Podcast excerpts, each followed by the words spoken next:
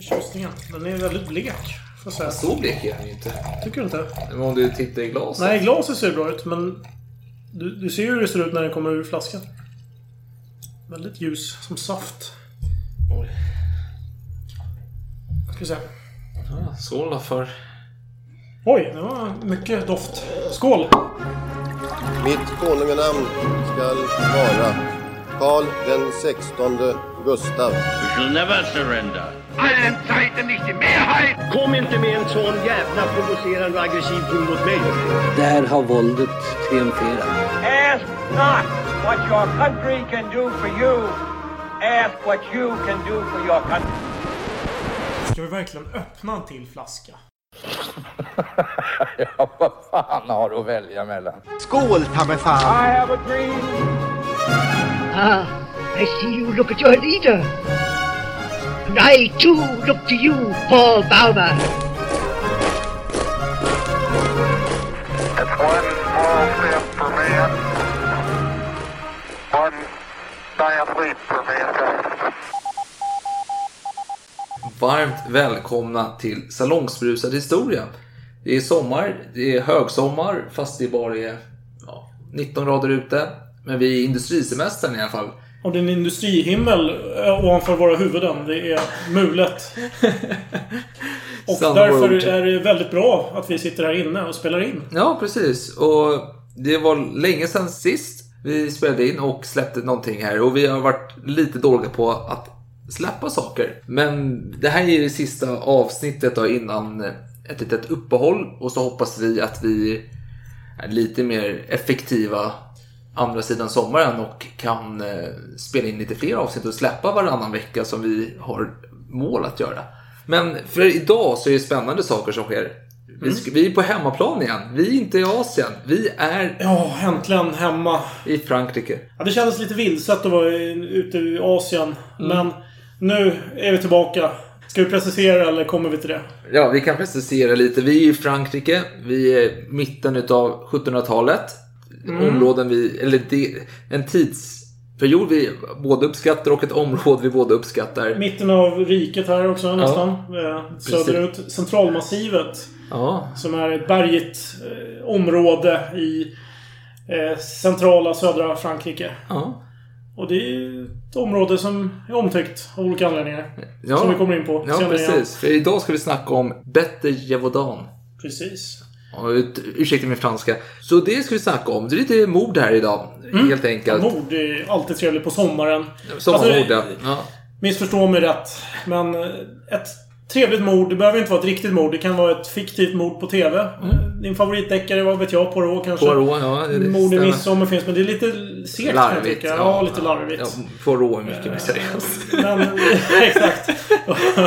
Det finns ju många härliga deckare. Det var ju... Diagnosmord var ju en, en underskattad med Dick Van Dyke. Ja, ja. Det gillade jag. Skönt. Sjukhusdeckare, ja. Colombo är också trevligt. Ja. Och sen Perry Mason är ju också Ja, men det är ju... Det är ju inte en deckare kanske. advokat. Ja, ja, jo, fast han, är, han var bra. Jo, det finns bra deckare här då. Och det hör sommaren till. Så vi tänkte Mm. att det passar bra att vi pratar om lite sommarmord här då. Och vi befinner oss då i det här området som du nyss berättade om.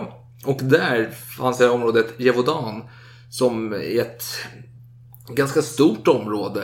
Mm. Innefattar många byar och städer. Historisk region får man säga. Så att letar man efter det nu idag så kanske inte finns en skylt där det står Gévaudan. Utan Nej. den har väl organiserats om helt enkelt sedan dess.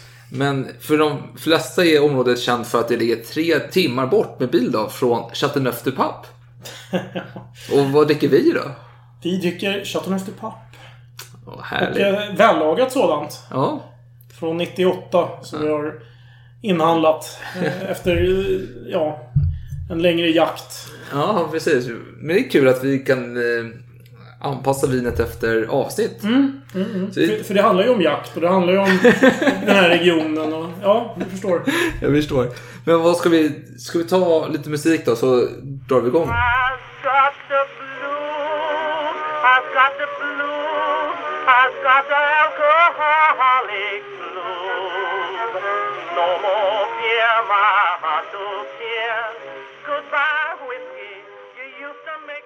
Vår historia, var den tar sin början är svårt att säga. exakt. Ja, Men offic- Jo, Vi kan nog precisera. Ja, vi försöker eh, precisera i alla fall någorlunda. Och det började den sista junidagen 1764. Precis utanför den östra gränsen till Jevodan. Då. Så inte i det här området, utan precis utanför. Då gick det en tös på 14 vårar, gick runt där och eh, vaktade ett, ett antal eh, får och nötkreaturer. Lamm kanske? Ja. Eh, Ja, en hejdinna helt enkelt. Sen när hon stod där och dagdrömde vad hon gjorde så blev hon påhoppad av en ilsken mördare. Och eh, hon kom aldrig att uppleva morgondagen då, men eh, denna händelse fick inte så mycket uppmärksamhet. Utan att den är ens är välkänd för eftervärlden är tack vare den lokala pressen då skrev lite om det i begravningstexten då, eller notisen då. Och eh, Ja, att olyckor sker på landsbygden denna Mm, tid. Det, det är inte helt otippat. Det finns mycket rovdjur och sånt där som patrullerar området. Men detta, det, det här var ju inte ett rovdjursverk. Det här var något annat. Varför tror du det? Ja, men tillvägagångssättet, det är brutalt detta. Detta är inte en vanlig... Fast det var ingen som såg det. Jo. Man hittar bara liket. Ja, man hittar liket. Ja, men du ser ju vad som såg- finns kvar på Ja, liket. ja. Det var inte det roligaste. Men i alla fall. Eh, lite mer än en månad senare, Mm. eh, vi är i början av augusti då. Jag tror det var 8 för att vara mer exakt för den som är noggrann med sånt. Men innanför gränsen denna gång utav Jevodan. Då blev en 15-årig flicka då eh, överfallen och dödad utav denna mördare då. Mm. Mm.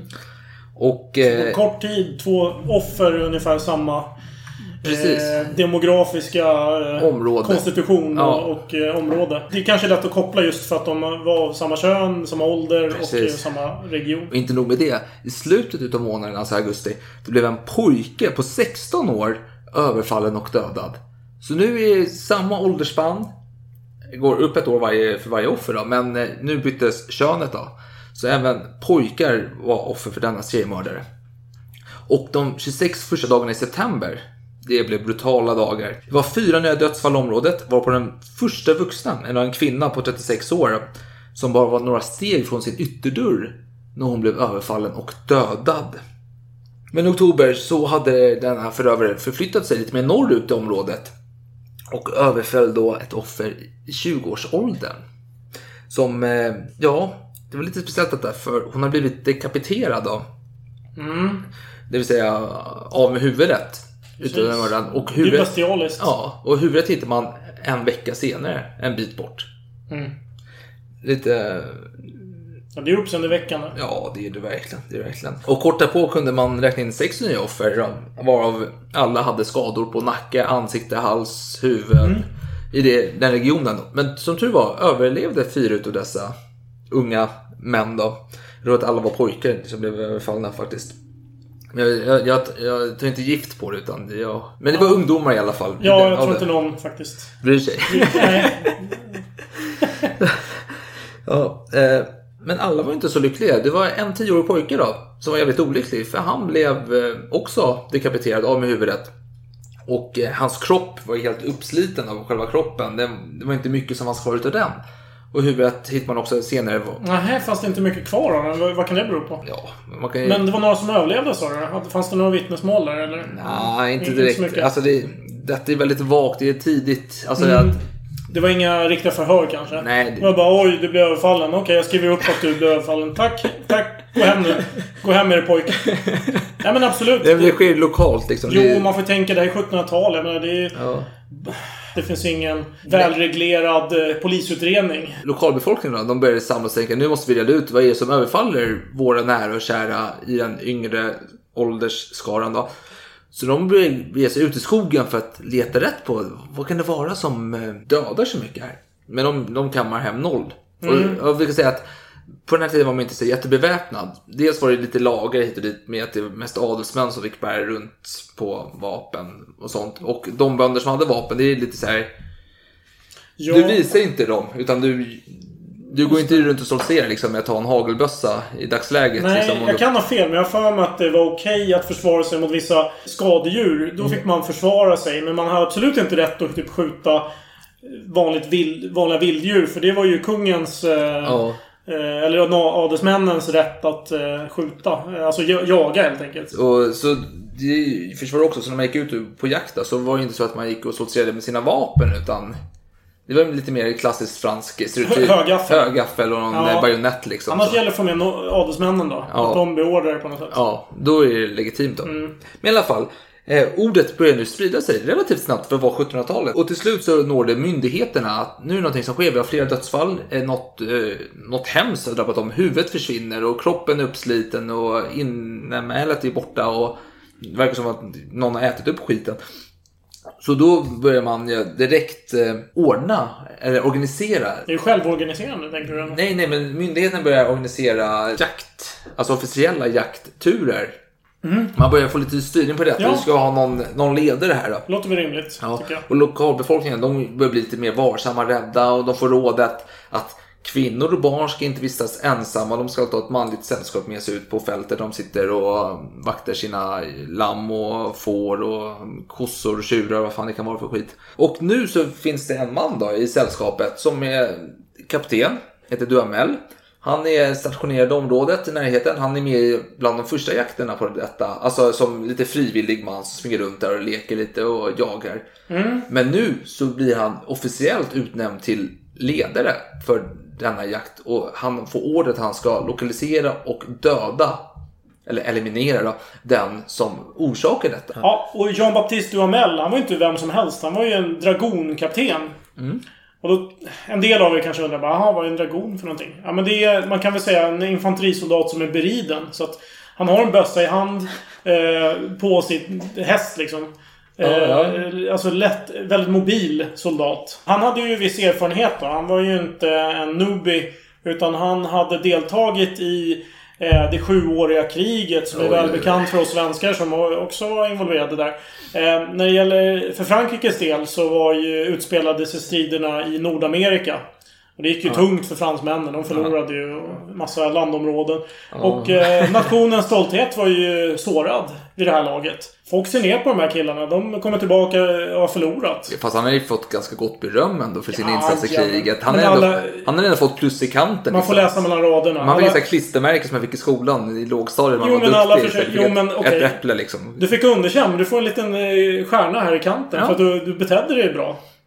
Ja, Det är ju han- tröstpris. Alla vet att de är losers.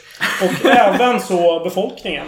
Och han, han kände ju själv, eh, Duhamel, han, han måste ju vinna tillbaka lite prestige här. Mm. Så det är klart att om det finns en bäst i närheten som folk är rädda för. Ja, men då får man lite ära och heder om man kan få tag Ja. på den här bästen. Eller? Ja, ja men jag, jag, jag tänker att är det bara det som är motivet för honom? Ja, jag vet inte. Det. För det är ju lite andra saker inblandade också. Det finns ju lite pengar som flödar i Ja, kanalerna. ja, nej men förlåt. Ja, det är ju klart. Så, visst är det så. Eh, De här lokala myndigheterna har ju nu börjat eh, erbjuda olika prisspänningar. Ja. Eh, Helt, det är inte centraliserat, så det kommer från lite olika håll. Liksom. Ja. Någon baron där, någon greve där. Någon som, här. Exakt. Som erbjuder då hundratals och ibland tusentals livr. Eh, som motsvarar femsiffriga belopp idag. För att få koll eller fånga den här västen. Ja. Så det är klart, det lockar ju. Ja, så är det heder eller är det, hade han en sinande pengakista hemma? Både och, som, som för de flesta skulle jag tro. Ja. Men du, du kan ju tänka så här, han är ju en soldat, han vill äventyra. Det är väl kul med en bäst liksom. Nu, nu har man ju lagt ner kriget, så han kan inte kriga. Så han måste ju göra Tur någonting. det. Han måste göra rätt för sig. Ja. Jag vet inte, jag kan inte spekulera riktigt i hur han tänkte.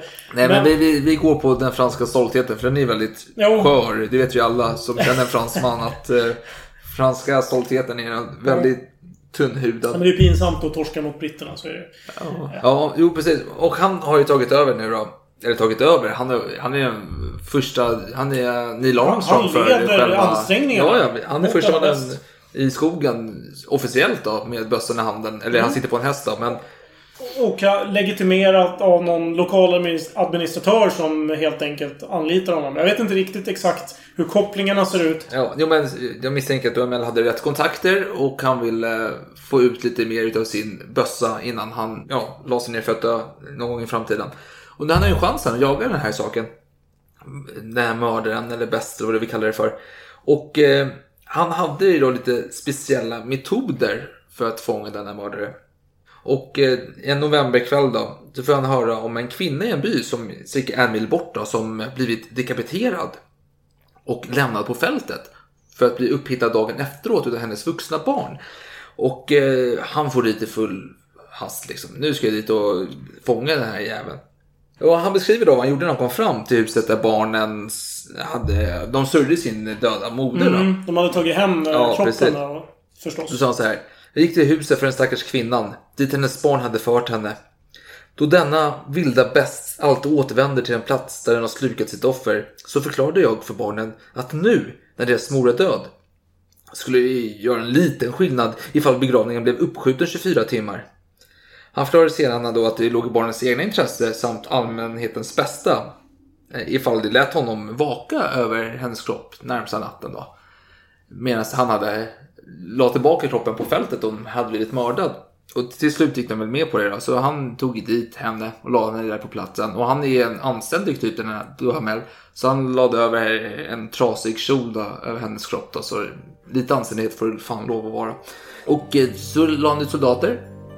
Plats, alla skulle vara tysta. Alla skulle vänta, invänta tills denna bäst kommer tillbaka för att eh, ta det sista utav kroppen.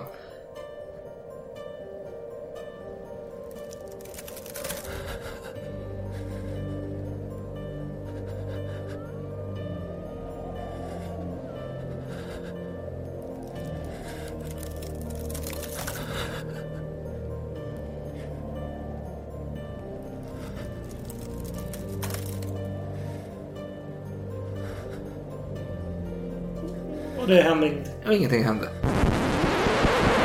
Det är ju intressant att han, han går ut, sticker ut hakan och säger att de kommer komma tillbaka. Det är så den här besten funkar. Ja, ja, ja, men så men- händer inget. Nej, nej, Det var ju bra. Ja, nej men så... Ja, Antiklimax. verkligen. Bra tanke tycker jag ändå. Jo, va- varför inte? Det, God han hade inget bättre. Var ska han ut i skogen? Var, var ska han leta liksom? Det Det är är, ett stort område. det är ett bra försök tycker jag. Ja, absolut. Eh, Ska vi fortsätta? Vi- Ska vi hoppa fram till december? 24 Ja, ja. december. Julafton. Ja, Eh, där för- vi firar jul. Men det gör man inte på kontinenten. Det är ju dagen efter. Ja. Men då i alla fall hade en Trångsynta kvinna... jävlar. Ja. Vad sa du där? Nej, nej, inget. En kvinna hade överlevt en attack från den här besten eller monstret eller vad det nu är för något. Mm. Hon hade slagits med den i en kvart och lyckats jaga iväg den genom att hugga en handyxa i, i nosen på den. Ja, oj. Eh, och Duhamel åker dit och tar hennes vittnesuppgifter som en god polisman. Eller vad man Ja, nu ska ja, kalla honom. Och han berättar följande. Hon ritade för mig följande porträtt. Djuret var i samma storlek som en ettårig tjur. Dess nacke och mage var vit. Dess päls var röd och den var lika lång som en varg. Den hade en svart rand längs ryggen med väldigt lång päls. Svansen påminde den om en hästs. Röd och buskig med svarta inslag. Tassarna var väldigt kraftfulla. Med sex klor, vardera lika lång som ett finger. Huvudet var svart med en bred panna. Ögonen var stora och gnistrande och mulen var lika lång som en gris. Med skillnaden att näsborrarna pekade nedåt istället för uppåt. Munnen var otroligt stor. Minst en fot. Eh, I förrevolutionära Frankrike så motsvarar det cirka 32 centimeter. Min, Okej. min eh, detalj där. Eh, no, Min notiv. Mitt tillägg. Förlåt. Jag fortsätter. Ja. Tänderna är breda och spetsiga mot slutet. Cirka en centimeter glipa mellan varje tand. Öronen var raka och ungefär lika långa som en vargs. Okej, så det är ett djur vi har att göra med här uppenbarligen. Det är ett djur, helt klart. Uppenbarligen. Eh, Men det är absolut inte uppenbart vad det är för djur. Det är mycket konstiga inslag här tycker jag. Ja, jag tänker på sån här beskrivning som inte flyger idag. Ja. Det är där ett, ett år gammal tjur. Ja, vem fan har koll på Men det? det är bara en bonde i Falköping som har koll på det. Ingen annan människa i civilisationen har koll på det. Men vi, vi får tro att det är Ja. ganska stort då helt En, enkelt. en annan detalj, det här med sexklor är ganska ovanligt. För, eh, tidiga teorier om det här eh, besten eller monstret eller vad det nu är, att det kunde kanske handla om en hyena. Men hyenor visste man redan på den tiden att de hade fyra klor. Ja. Det, det, stod, det säger källan som jag läste. Och jag kollade upp det, jag kollade på Google bilder och det stämmer. Det är fyra klor. Så att det är konstigt. Jag har inte sett någon På tal om det, jag var tvungen senaste tiden mellan Mm. det här vi spelade in detta avsnitt och föregående avsnitt. Så jag har kollat på jättesköldpaddor Mhm. Jäklar vilka stora sköldpaddor jag har sett. Ja. Massa bilder på. Det är verkligen fem stycken eh, 1600-talsmän, får ju- alltså utav prins storlek får ju plats för dem. Ja, ja. Du, du tänker på den episoden när du pratade om att man stod på en sköldpadda och... Ja, precis. Ja, ja. Ja, just det. Det Eh, ja. Galapagosöarna. Ja, fast, ja, ja, ja, men det var Det är väl där de största är, eller? Ja, jag vet inte fan. Eh, Jag kommer inte ihåg vad den hette, men det var bara en sidonotering jag kom på att jag har gjort under denna långa episod och vi inte har spelat in någonting. Ja, Ja. I, ja, jag har inget att komma med. Vad gjorde vi sist? Jag vet inte. Jag gick upp på morgonen.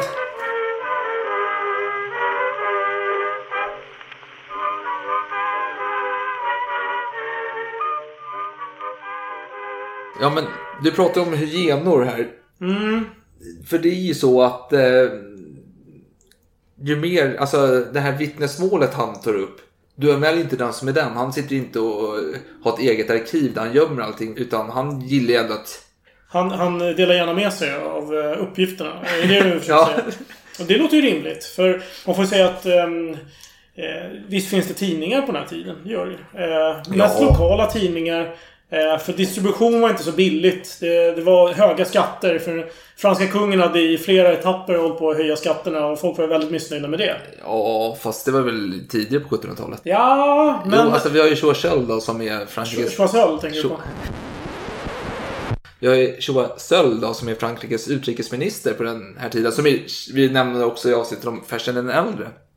Kommer, kommer inte ihåg vilken del, men någon. Nej, jag har ingen minne av det. Men Nej, jag- vi- det vi- stämmer säkert. vi jag känner igen namnet också. Ja. Jag Vi inte pratar om honom där. så intresserad av just utrikesministrar. Är du inte? Nej, faktiskt inte. Men, Nej, men han var ju bakom eh, statskuppen, Ja, Gustav III. Men skitsamma, ja, skitsamma, skitsamma. Ja. I alla fall, han eh, är med och dels tillåter ju utländsk eh, press, Mm, eller mm, mm, mm. journalister att verka. Ja, ja. Och sänker även avgiften för de här tidningarna. Är Ja, liksom- eh, och där vill jag lägga in lite bakgrund. Att just den här regionen, Gévaudan, Mm. den är ju i nära...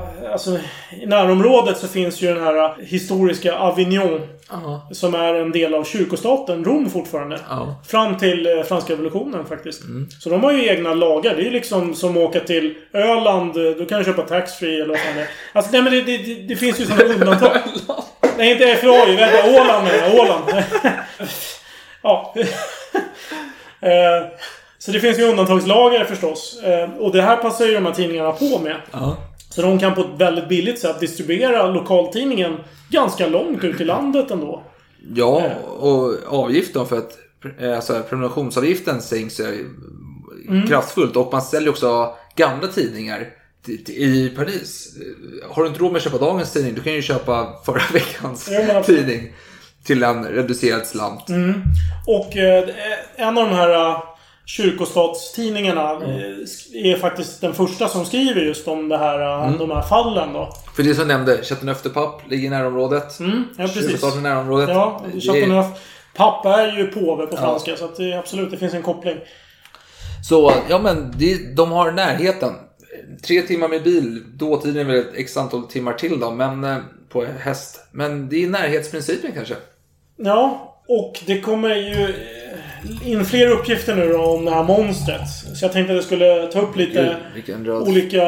Kolla, vänta, vänta, ursäkta. men Kolla bara färgen på vinet här. Oj, oj, jag håller. Ser du?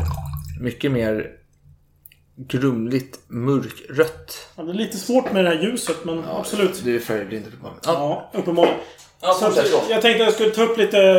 Det trillar in uppgifter här. Tiden går. ehm, och nu är vi väl inne i eh, 65, va? Grann... Ja, vi är inne för 65. Januari 65. Mm.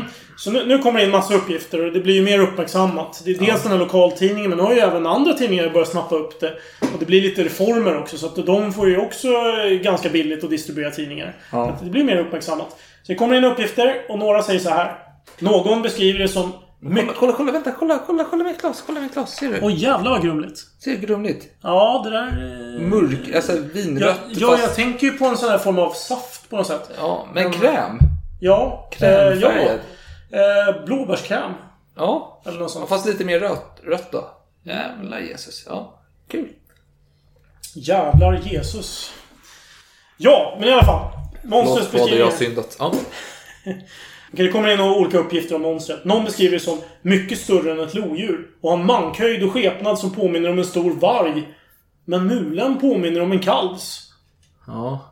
Duhamel själv, han trodde att det kunde handla sig om en avkomma mellan ett lejon och ett okänt annat djur. Ja. Vet inte riktigt hur han tänkte, men... Nej, men han, han vet ju att det finns lejon i världen ändå. Absolut. eh, det sägs att den här besten då, eller monstret, har en extremt intensiv blick. Och eh, en pojke som överlevde uppenbarligen berättade att han hade tittat monstret i ögonen. Ja. Och fått, fick feber av det. ja. Och eh, man har fått uppgifter om hur det här monstret lät. Och det sägs att... Kan inte det låta som monstret? Ja! Dess skri lät precis som en åsnas. Jaha, okej. jag tror det var mer dramatiskt än så. Okej, ja. Det var fint tolkning av en åsna. Det var väl hyfsat okej, eller? Det finns andra uppgifter. Det kommer in uppgifter om att det här monstret är ganska alltså, rörligt av sig. Det är ingen, det är ingen robust jäkla elefant. Nej, men jag ser inte Arnold Schwarzenegger som Nej, precis. i slutet. Det Det är är någon sån här crossfitter liksom, Ja, som håller på i... Jackie Chan kanske, eller någon sån här... Ja, fast lite större. I Ja. Schwarzeneggers hydda, fast Ja, men Jackie säga- Chans mobilitet. Van Damme, kanske. Ja, fan damm. Ja. Eh, då var det så att Jävla bra kille. Va? Tre man med bajonett försvarade sig mot monstret och det gick inte att träffa det. De försökte liksom. Det Ja. gick inte. Den, var så flexibel och den var så smidig att den alltid reagerade med perfekt timing för att undvika slagen. Det här får ju mig att tänka på en sån här... eh, Kampsports... Ja men såhär... Ja, men Van Damme. Hongkong eh, action tänker jag Mm. Ja, Jackie Chan kanske var bra liknelse. Och, och den, liksom, den hoppar upp i luften och kastar sig i marken, vrider sig åt olika håll. Ja. Flexibel jävel helt enkelt. Och eh, det gick mycket snack. Vad kan detta, denna bäst varelse, monster, mördare komma ifrån? Vad är det för någonting? Vi- vi- Du nämnde lejon, hyenor, olika mix eh, äktenskap mellan olika vilda djur.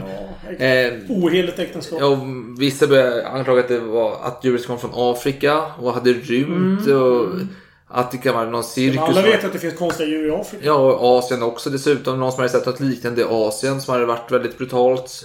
Som var lite som- mer som en apa då. Men bara tänkte att kanske någon tagit med detta till Paris då. Eller var tanken att visa upp. För det var ju vanligt att man tog med vilda exotiska djur till huvudstaden i Frankrike och visade upp. Titta här har vi en liten eh, sån här zebra liksom. Den är jättefarlig. Och så rymmer zebran och Ja, just det. dör av eh, säkert frostskador och skit. Ja, det finns inga Eh, uppgifter om det. Att Nej. det är något sånt djur som saknas. Precis. Och sen att det här skulle vara en hybrid. Och då får vi tänka på att i Frankrike på den här tiden, det är upplysningstiden.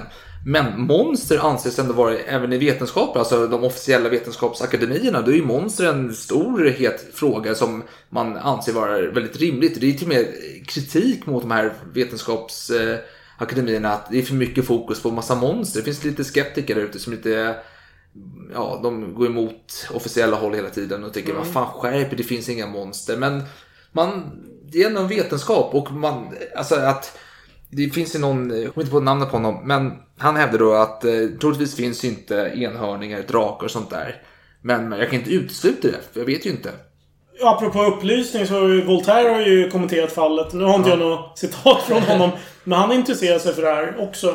Kanske kommer lite senare möjligen. Ja. Men det är ju nu det börjar få genomslag här i tidningarna. Det, det skrivs om det. Eh, Det är till och med så att en välvillig grevinna vill skänka fällor till Duhamel för att använda det och försöka fånga in det här djuret. Ja. Men innan vi fortsätter med det, Duhamel, förlåt jag avbryter. Men jag vill bara avsluta det jag påbörjade. Det var att även om odjur, monster och allt vad det kan vara. Det är en skiftningsperiod här. Det är ändå... Det finns vissa skeptiker men vissa är mer eh, troende att det är Det är ett möjligt. paradigmskifte. Ja, precis. Men samtidigt så är det i Frankrike allmänt uppfattat att okej, kanske inte alla som tror på enhörningar och drakar längre. Men eh, sjöjungfru och den manliga motsvarigheten, vad det nu heter på svenska vet jag inte. Men det var ju allmänt. Sjömän. Sjömän, precis. det var ändå en vanlig uppfattning att det fanns. Så kanske inte drakar den, extrem, den extrema synen, men just de här lite mer mänskliga mellantingen. Sånt som nämns i antiken kanske. För det, Ja. det hade ju genomslag här på Ja, ja. 1700-talet också. Att man hänvisade ju mer än gärna till antiken i olika sammanhang. Gärna när det är något hjältedåd Ja. inträffar. Då, Då tar man till gamla Antiken. böcker. Homeros och Ja, ja. pekar och allt vad man vill. Precis. Men om vi ska fortsätta då. med Ja, är vi- fällor, fällor, fällor, Ja, fällor. Mera fällor. Ja, jag har inte så mycket att säga om fällorna för de verkar inte ha haft så stor effekt. Men eh, kungen Oj, kommer in i bilden här. var den 15. Innan han fick smittkoppor, det vill säga. Ja, det är mycket möjligt. Han Ja. erbjöd hela 6000 livr. Till den som, citat, äntligen kan förgöra detta grymma djur. Och 60 000 6 000 liv, liv. det är inga skitsummor. Det är 130 000 ungefär, svenska kronor. Ja. Det är... Det är bra betalt. Tänk på att folk har... Precis. Tänk vad Pompadour... Ja, nej men alltså man, man får ju tänka... Eller Duberry, vad hon Fa- eh, men, drog ut från men, kistan. men de som är ute och jagar det här djuret, det är ju inte kanske greven i första hand. Utan det är ju någon som håller på och svälter på sin åker. Så att 130 000, det är ju bra betalt. Det får man säga. Ja, och det ska vi nämna också bara innan du går vidare här att eh, man kan ju ha lite här ifrågasättande inställning till varför går dessa bönder ut och vallar sina djur liksom när det är så farligt uppenbarligen. Och det är så att landskapet bjöd inte till för att man skulle sitta och odla massa veten och korn hit och dit och baka bröd utan det var ett tufft område. Man hade sina kreaturer som man eh, mjölkade och slaktade. Ja, och man måste valla dem då. Ja. Olika betesmarker. Precis. Så därför var man illa tvungen. Det var ett tufft område. Ett fattigt område. Slitsamt område. Precis. Jävlig miljö. Ja. Så är det.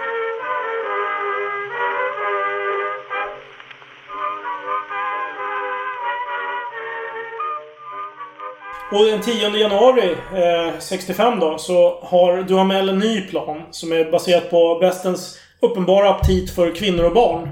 ja, för det är också ett rykte som gick sen att eh, när det gällde lätt mat så gick det in sig på kvinnohjärnor.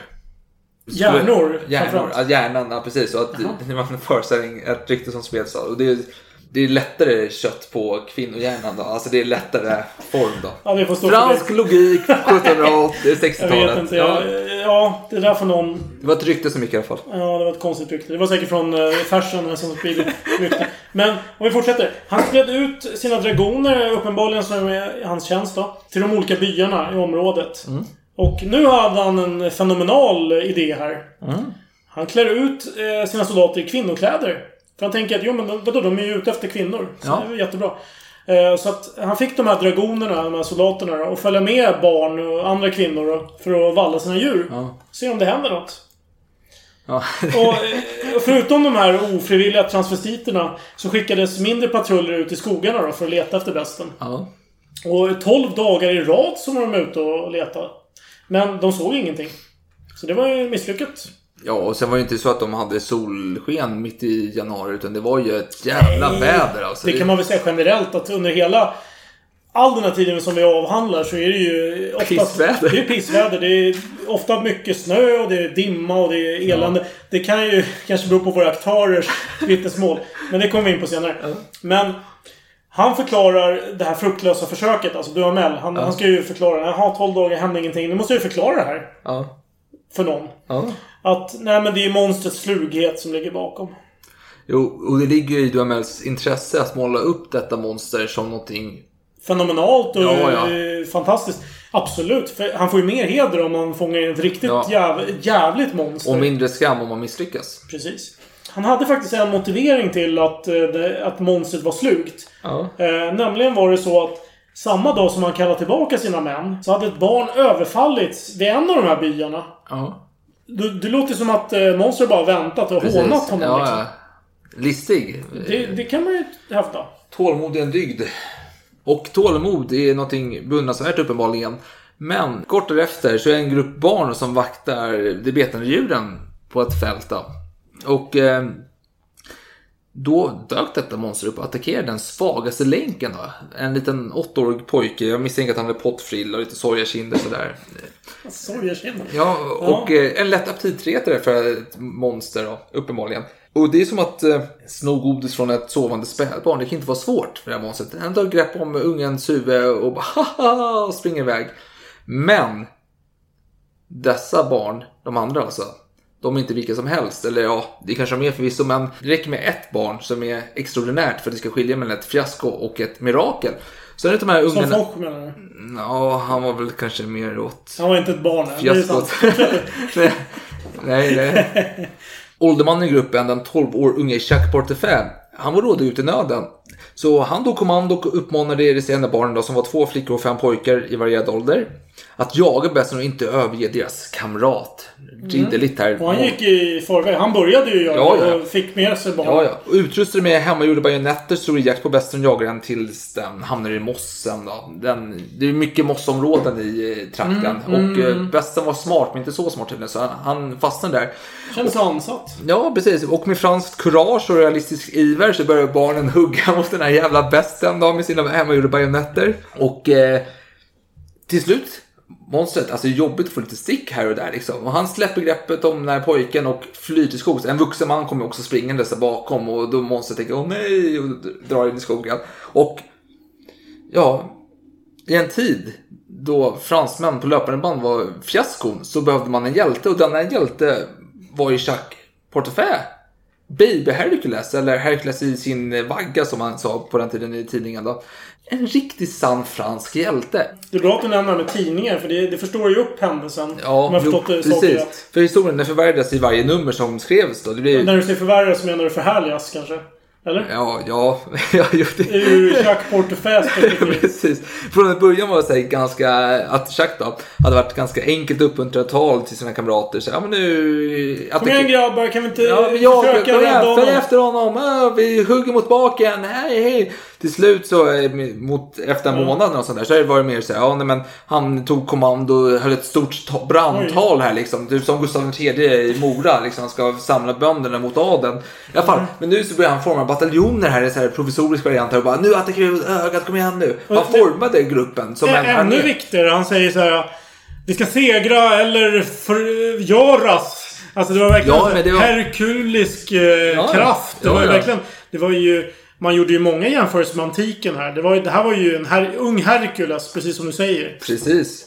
Och eh, ja men så han blev ju jättestor. Det blev till och med så stort att man började köra lite turnéer i området där eh, de här ungarna fick Mm. åka runt och demonstrera vad de hade gjort. Och det var väldigt naturligt och eh, troget originalet. Så här. Men den här ungen då, Jacques, han var ju inte en begåvad gosse när det kommer till skrift. Han var ju analfabet. Ja, som enkelt. de flesta. Men han hade talesförmåga. utan När han talade så tyckte folk att detta var väldigt, må hända lite simpelt då, men det var ändå hjärtligt och naturtroget. Alltså det var väldigt... eh, Han var en bra karaktär. originellt på så sätt. Men Alltså, han var oupp, ouppfostrad. Ja, precis. Eller, det, vänta, det låter ju fel. Han var ju... Han var, ju, han Nej, var, han var väl- han var godhjärtad men enkel. Han var inte... han saknade... beläst. Ja, man, det var någon som skrev, eller sa någonting om att eh, hans själ var större än hans Ja, eh, ja. födelse. Precis, för, för man får ju tänka att eh, här tittar man ju på börd va. Och han hade ju usel börd men han hade ju uppenbarligen ett hjärta av en adelsman. Men eh, kungen, han, han läser tidningen, han älskar tidningen. Han är en mm. tidningskonung. De börjar ju komma in här, ja, men, ja, men Han har ju sänkt skatten på skiten så han kan ju Ja, ja, det. äntligen, äntligen börjar läsa tidningen.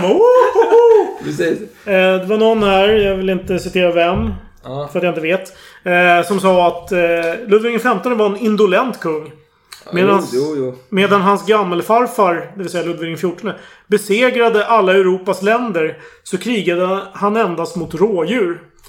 För det var ju, ju vanlig eh, hobby bland kungar att jaga. Ja, jo, jo. Men han var ju framförallt... Han, han ville ju bara ut och jaga. Så, så fort någon kommer och säger Hörru Ludvig, kan du inte skriva på pappret? Bara, Nej, jag ska ut och jaga. Alltså det, det är på Ja, den men, nivån. Men han var ju så bra. Alltså, men, alltså, Solkungen hade mycket fiender och var tvungen alltså, att... Eh, från dörrar hit och dit som Mm. han var tvungen att eh, Bekämpa. bekämpa. Ludvig XV, han, han var ju älskvärd sen Han behövde inte göra något. Han hade ju sin fru Marie Lysynska då, som var vid hans sida och så hade han av sig Pompadour och Duberry på sidan om dem. Jo, men han var ju omtalad kvinnokarl. Det var han ju. Trots att hans präst vid ung ålder sa att han, inte, att han skulle akta sig för det täckta könet. Oj, det var en utmaning. Ja, så, precis. Han såg det som. Kunglig utmaning.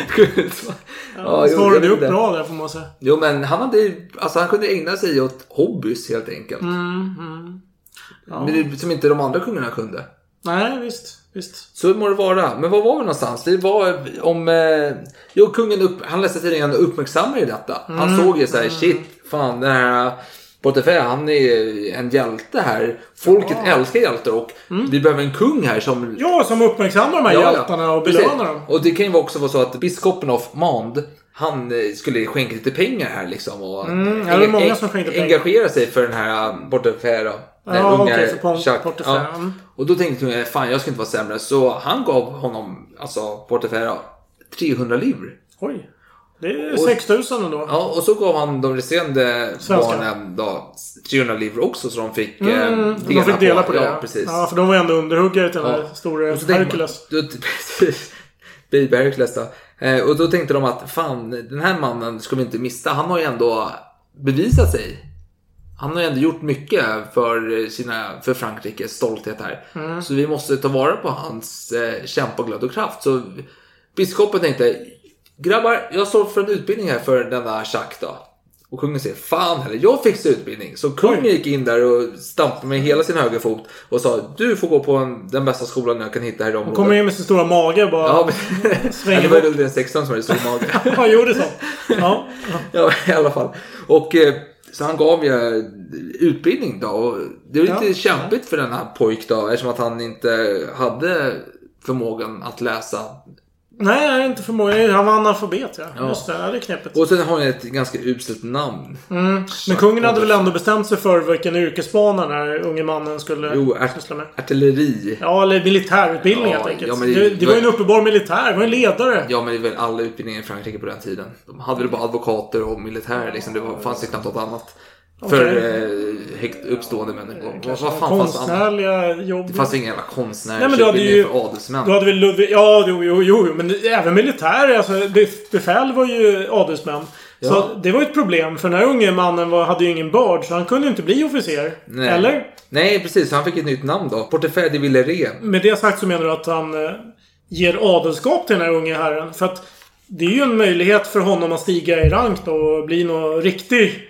Ja, ja. eh, Få en riktig karriär. enkelt. Precis. Och han fick en relativt karriär. Mm. Eh, fin karriär. Men den var kort. Han dog eh, 20 år senare. 1785 då. Mm. Men han blev... eh, Men han blev löjtnant då Löjtnant, inom ja. Det är inte så militären. illa pinkat får man säga. Nej, nej, han gjorde bra. Han ju- utvecklade sig bra. Han kämpar hårt, står det skrivet. Att eh, när man Mm. gör uppföljning på honom så i skolan så la han manken till här. För Mm, att trots sina brister lyckas så gott han kunde. Och det gjorde han ju också. Men Portefeuille var inte den enda hjälten. För är det någonting fransmän älskar så är det hjältinnor. Och eh, vi har ju flera i historien. Ja, har Jeanne d'Arc tänker man ju på. Jeanne Jeanne d'Arc har vi, en Mm. annan Jeanne. Jeanne Fourquet, eller mer känd som Jeanne Hachette. Ja, ja. Som också nu, Jeanne Varlet. Eller även stavat Jeanne Mallet. ja Alltså, det är ju det är olika- helt olika namn kan man Ja, jo men det är olika... Kärt barn har många namn. Ja, helt enkelt. Och hon var också en hjältinna.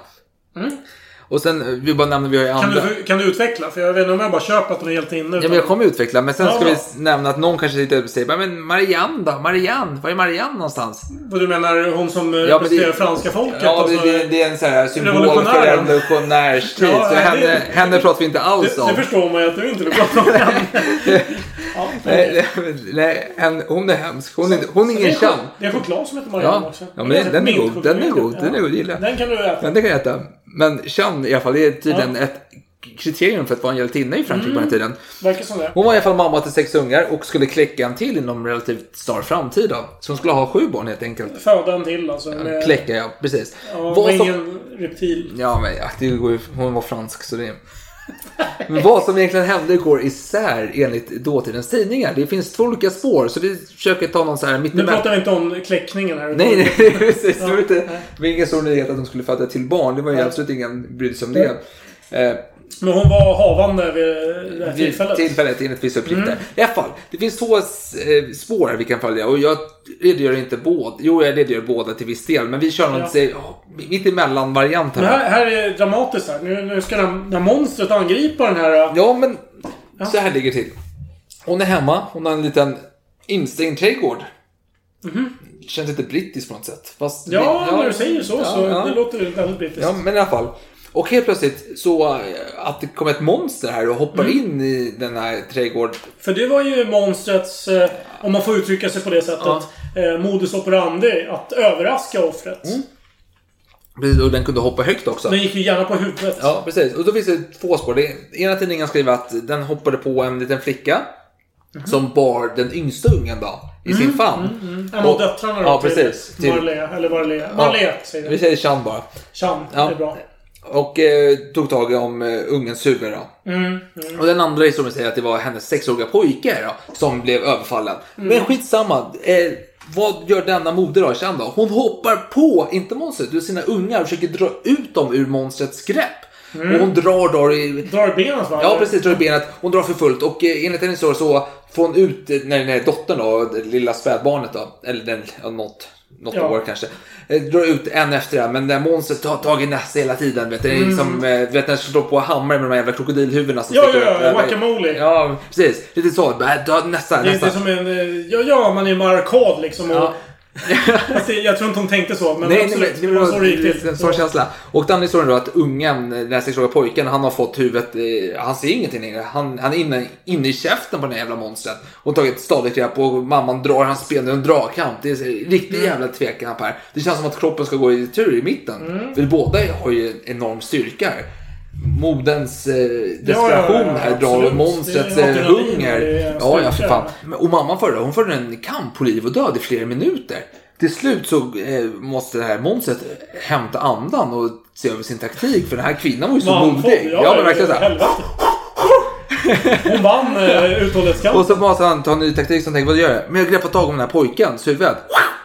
Så gör han det snabbt som fan. Han är ju snabb. När du säger pojkens huvud, menar du fortfarande det här barnet? Ja, sexåriga ungen då som är lite eh, skadad i huvudet. Som då får man gå på ena tidningens eh, vittnesmål då. Mm. Och då gör mamman ett dramatiskt ingrepp då. Hon hoppar upp på ryggen på det här jävla monstret. Hon Oj. tar tag och sliter och Det håller är på. rodeo här. Ja, verkligen. Men hon är ganska dålig på det så hon flyger av ganska snabbt. Mm. Och då är hon desperat. Vad ska jag nu? Och tänk på att hon är havande också. Enligt tidningen så tar hon tag i monstrets mest känsliga kroppsdel. De vägrar skriva ut vad det är för någonting. Nej. Så vi kan spekulera kring det kanske. Men den andra tidningen skriver att hon tar tag i bakbenet på monstret. Vilket Ja. kan inte anses vara direkt känsligt. Nej. Men i alla fall, ni får föreställa er själva vad som sker där. Mm. Och hon eh, håller fast medan det här monstret försöker fly och hoppa över häcken som är eh, 10 feet, vad fan det är i moderna mått. Eh, feet brukar mått. vara en tredjedels meter tror jag. Mm. Jag kan ha fel.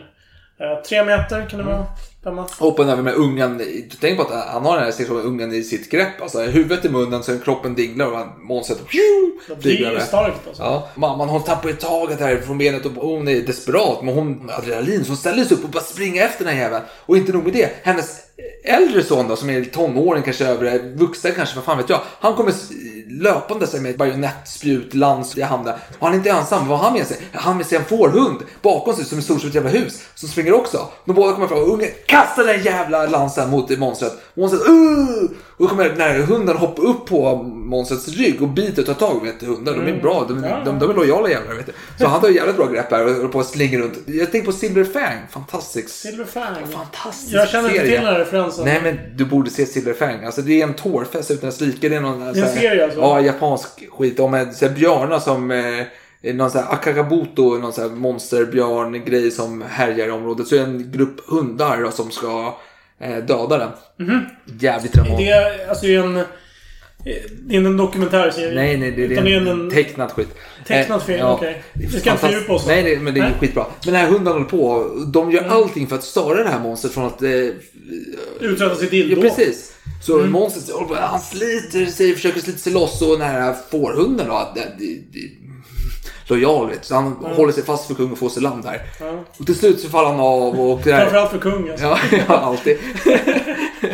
ja, i alla fall. Till slut får monstret nog. Han, Ja. han blir andfådd. Det är inte värt besväret. Man kanske är en rökare, fan vet du, han är väldigt dålig...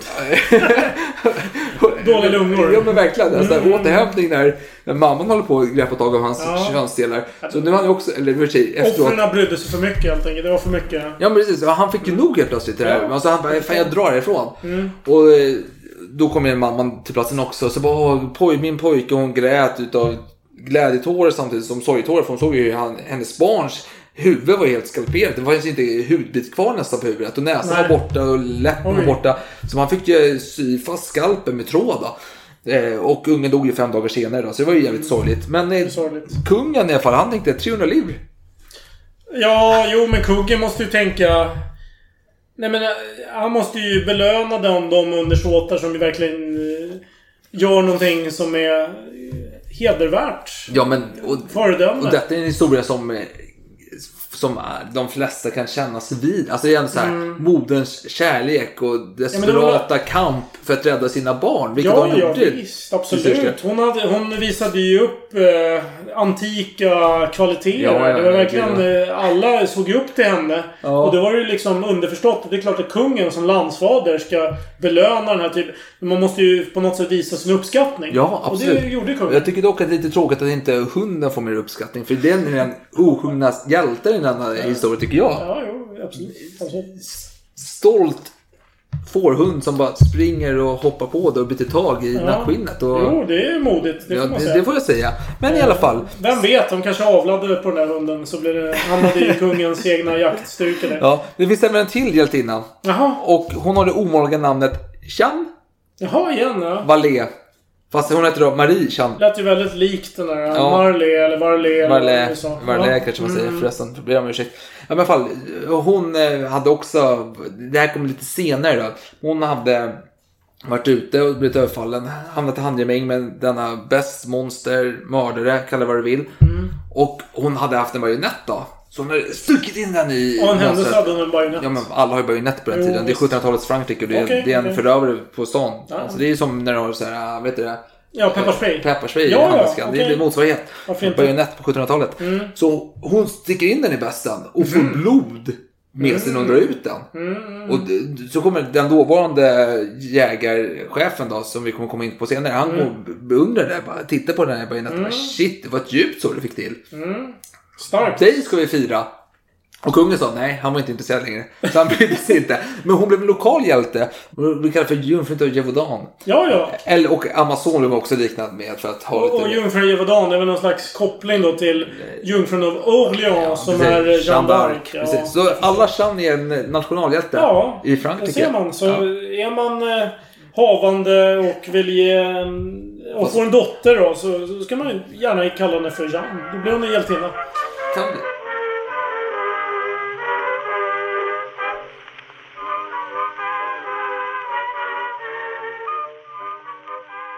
Om vi fortsätter. Så nu har ju det här uppmärksammats i landet som vi redan har pratat om ganska många gånger. Mm. Eh, det skrivs i tidningarna och det finns ju många förståsigpåare. Ja. Det går ju att göra en nutida jämförelse. Jag tänker Mm. Palmemordet. Det finns ju många privatspanare. eh, och i det här fallet så finns det många eh, citat gungstolskrigare. De är själva för gamla eller för klena för att resa till regionen. Men!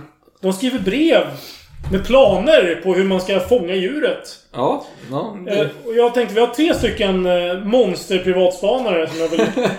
jag vill mynta det Begreppet. begreppet Ja. som står ut. Och jag tänkte du kan ta den tredje. Men vi har... Okej, ja, eh, ja, jag, kan börja med... Jag, jag tror jag vet vem du vill att jag ska ta. Ja. Mm. Eh, vi har först och främst en anonym feministisk kvinna. Feministisk är min tolkning. Det får ni själva göra en egen tolkning av. Som tyckte att man skulle byta strategi och, citat, Förse dessa kvinnor med eldvapen, krut och bly. Om dessa beväpnade kvinnor släpps lösa i skogen så kommer en av dem före slutet av månaden att ha fällt västen, blivit beryktad och försvarat hennes kön!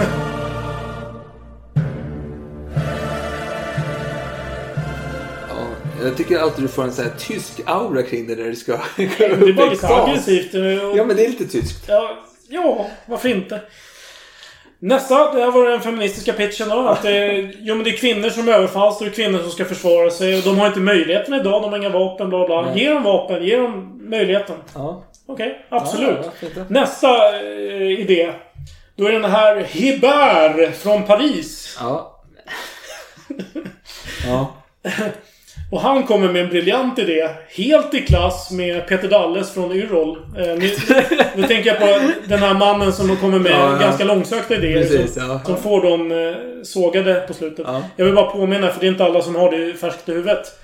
Yrrol är alltså en eh, Stackars, stackars gammal komediserie från eh, 80 och 90-tal. 90-talet. Ja. Sundbyberg. Det var här de träffades på Lorry då. Eh, Ja. Som brann ner. Just det. Finns på Öppet arkiv om man vill titta på det. Eh, och han tyckte i alla fall att man skulle klä ut lamm i kvinnokläder och eh, ta på dem kvinnohattar. Så ska man sprida ut dem... Jag måste bara samla mig. sprida ut dem där beväpnade män kan ligga i bakhåll. Och Hebert vill precisera här. Det bästa Det vore att få lammet i stående position. Så bind fast dem vid en bra påle. Och säkerställ att den är ungefär lika lång som ett... Eller lika hög då, som ett barn. Och runt varje lamm så skulle två eller tre barn i halm placeras ut med ja, vanlig bondeklädsel. Och Hebert bekräftade att den här strategin funkar. För han hade testat den för 40 år sedan. Och det hade funkat alldeles utmärkt. Mot ett stort lodjur som hade terroriserat någon by. Ja, det var hans pitch. Jag tänkte inte på det. Nej, precis. Det, det, kom ju aldrig något sånt. Men jag tror inte att kungen ville Bemöda sig. bevärdiga sig och han tyckte att den här mannen förtjänade det. Ja, men då har vi den sista då. Signerat Joa de Papou. Som tänkte att vi ska använda Gud för att klara detta. Men det var kanske blandat Gud med lite häxeri, om vi säger så. Han hade en plan.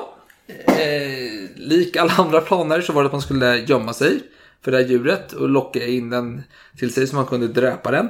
Men det var lite andra saker som var här då. Det han hade då, det var att man skulle ha en kombination mellan olika drycker, häxblandningar, det vill säga, och symboler för att eh, motverka den här häxkraften kring som omgav Ja, ja, ja. monstret. För det kan vi nämna att lokalbefolkningen trodde att det var häxkraft som Mm, gick runt här i skogen.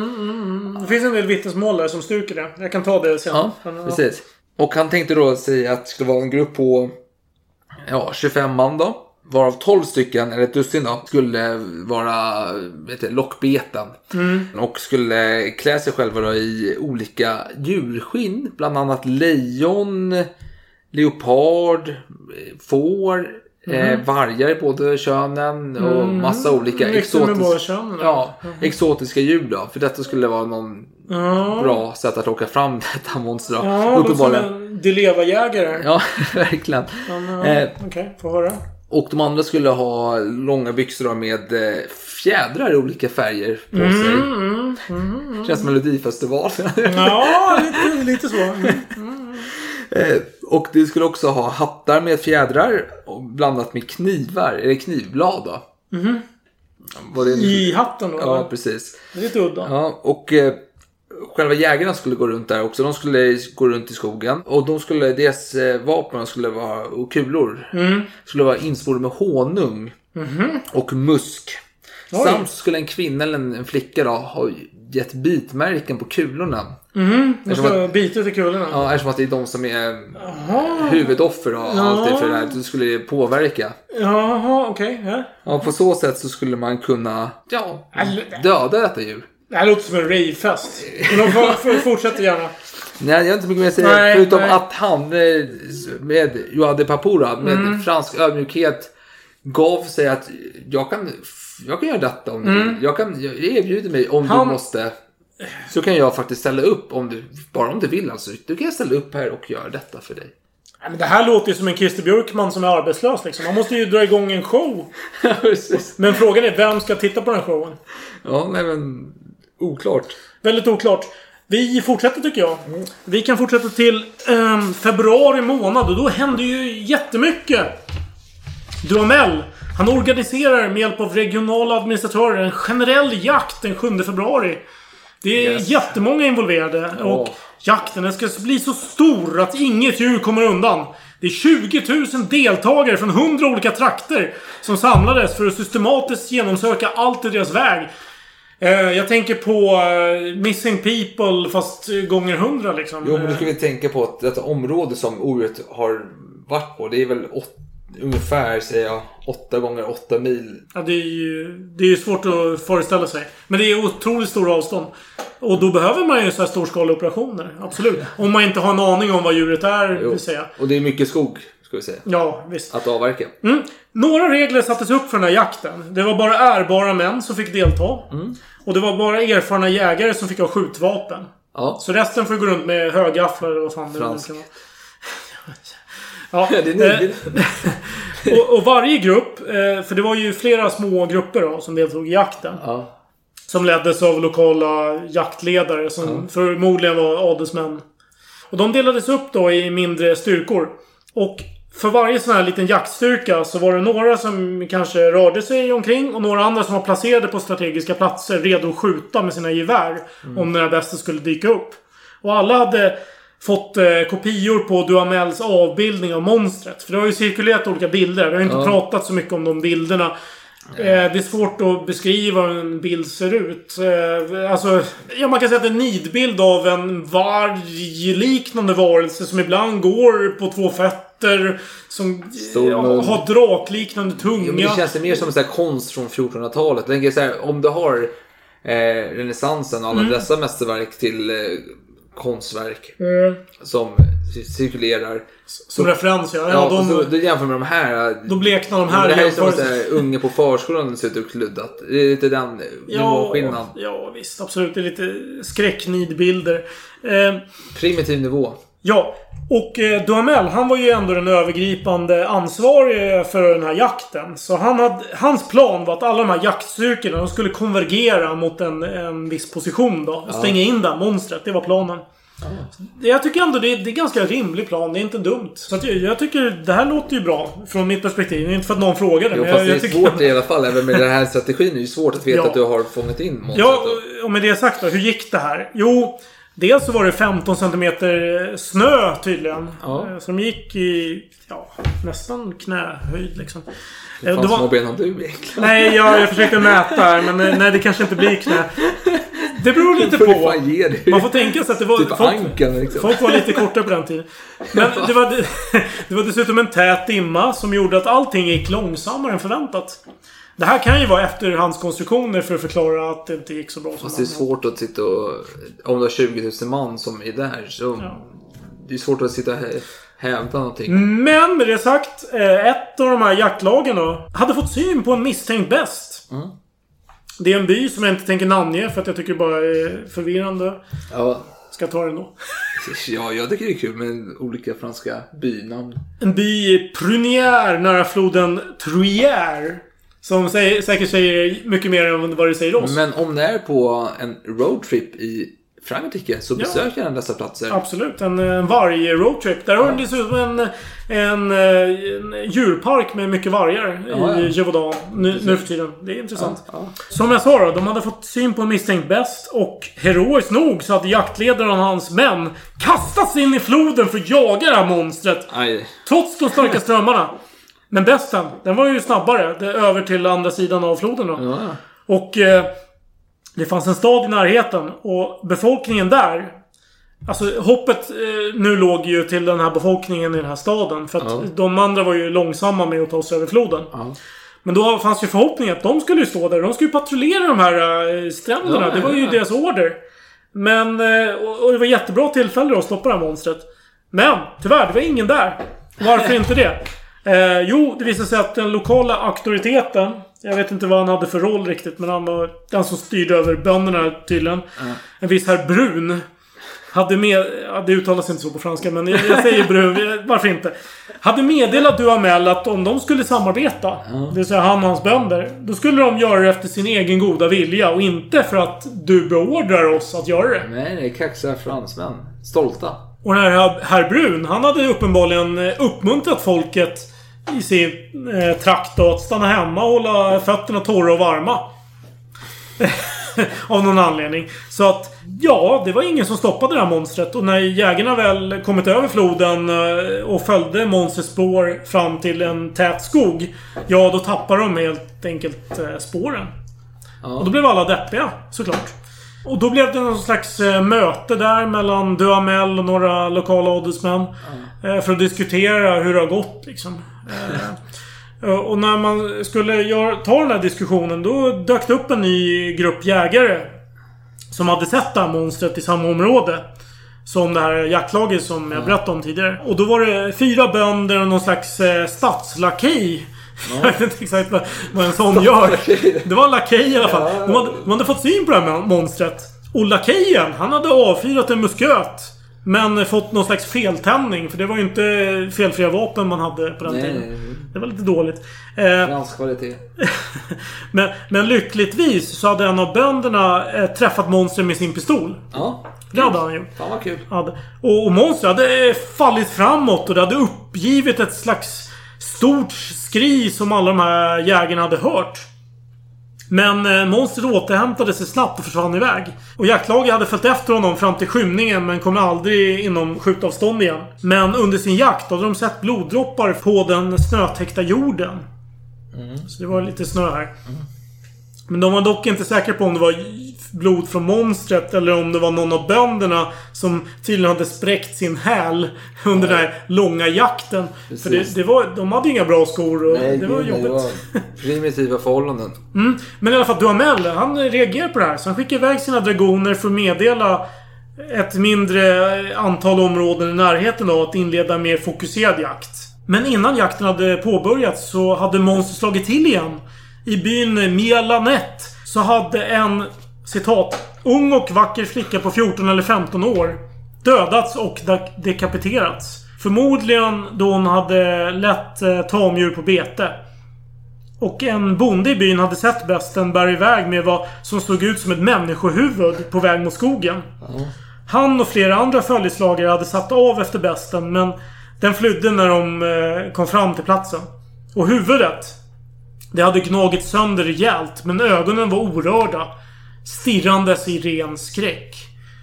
Eh, och man får ju tänka att de här citaten, de här observationerna Eh, jag bara antar nu att de kommer från olika tidningar. Så att det, är ju, Ja. det är dramatiseringar. Ja, du Mamel förstås eh, också. Eh, men det är, det är lite nyheter här att tidningarna Tidigare har inte... De har ju varit ganska torra. Det har ju varit väldigt faktabaserat och det har inte varit på något sätt underhållande. Men just vid den här tiden så var det några banbrytande redaktörer som drog till med lite såna här... Ja, ja, men fan, man Eh, måste de, våga lite. Ja, de dramatiserar lite. De gör det lite mer eh, intressant. Ja, ja. Så att det är möjligt att det här kom in i bilden då. då med det här med ögonen, att de var orörda. Det kanske inte någon hade brytt sig om. Nej. Om det inte hade varit en sensationslysten tidning. Och Duhamel, han var ju hack i häl här. Han, han hörde den här nyheten och placerade ut fällor. Vad vet jag? Det kanske var från den här grevinnan som Ja, ja, fan han har mycket fällor. Kanske det. lager. Och kroppen från den här flickan som jag berättade om tidigare. ehm, den lämnades på platsen där, den, eh, där hon hade dött.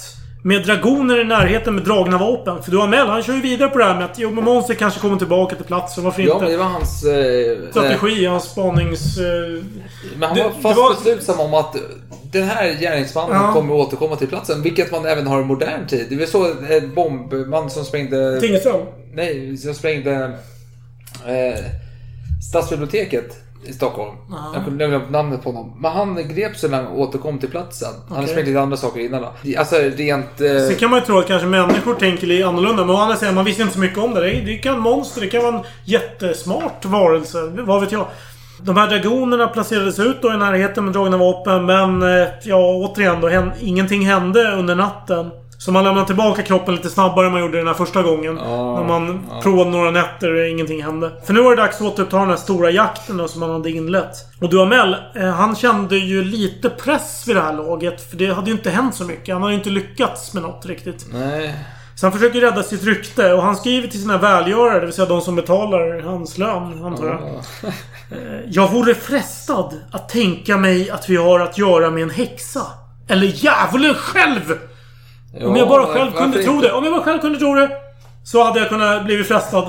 Men jag tror ju inte det. Så jag är ingen häxa. Så Nej, nej, nej. häng mig nej, inte nu för fan. Nej, men jag bara nämner det liksom. Ja, ja, ja, han vill- Möjligheten finns. Ja, han- jag står inte bakom den möjligheten, men eh, den finns. Men han är ju ganska smart. Han förstår ju att de här uh, god höga herrarna De tänker att det är bara en jävla varg. Vad är problemet? Så han måste ju så ett frö att det kan vara någonting svårare än så. Ja, ja absolut. Jag, jag köper det. Mm, och han får ju kritik då, Duhamel. Och han beklagar sig för den här kritiken. Och om hans välgörare hade varit med på plats, då är han övertygad om att efter sju eller åtta jakter, då skulle de ge mer rimlig kritik mot honom och förstå varför han inte kunnat stoppa det här monstret ännu. Ja, jo, jo, det får man ju ge honom ändå. Och han för- försvarar sig mot påståendet att det bara skulle handla om en vanlig varg med att säga att Nej men besten utan tvekan, den har sex klor på varje tass. Och inom parentes här så Vargar har fyra klor på varje tass. Ja. Det har jag googlat på. Jo. Så- och han citerar flera källor också. Nej men hon säger det och han säger det och bla bla bla. Och besten hade skalperat ett barn med ett enda slag. Samt lämnat efter sig ett sår i bröstet lika djupt som ett sabelhugg. Hur kan det vara en varg? Hur kan det vara en varg?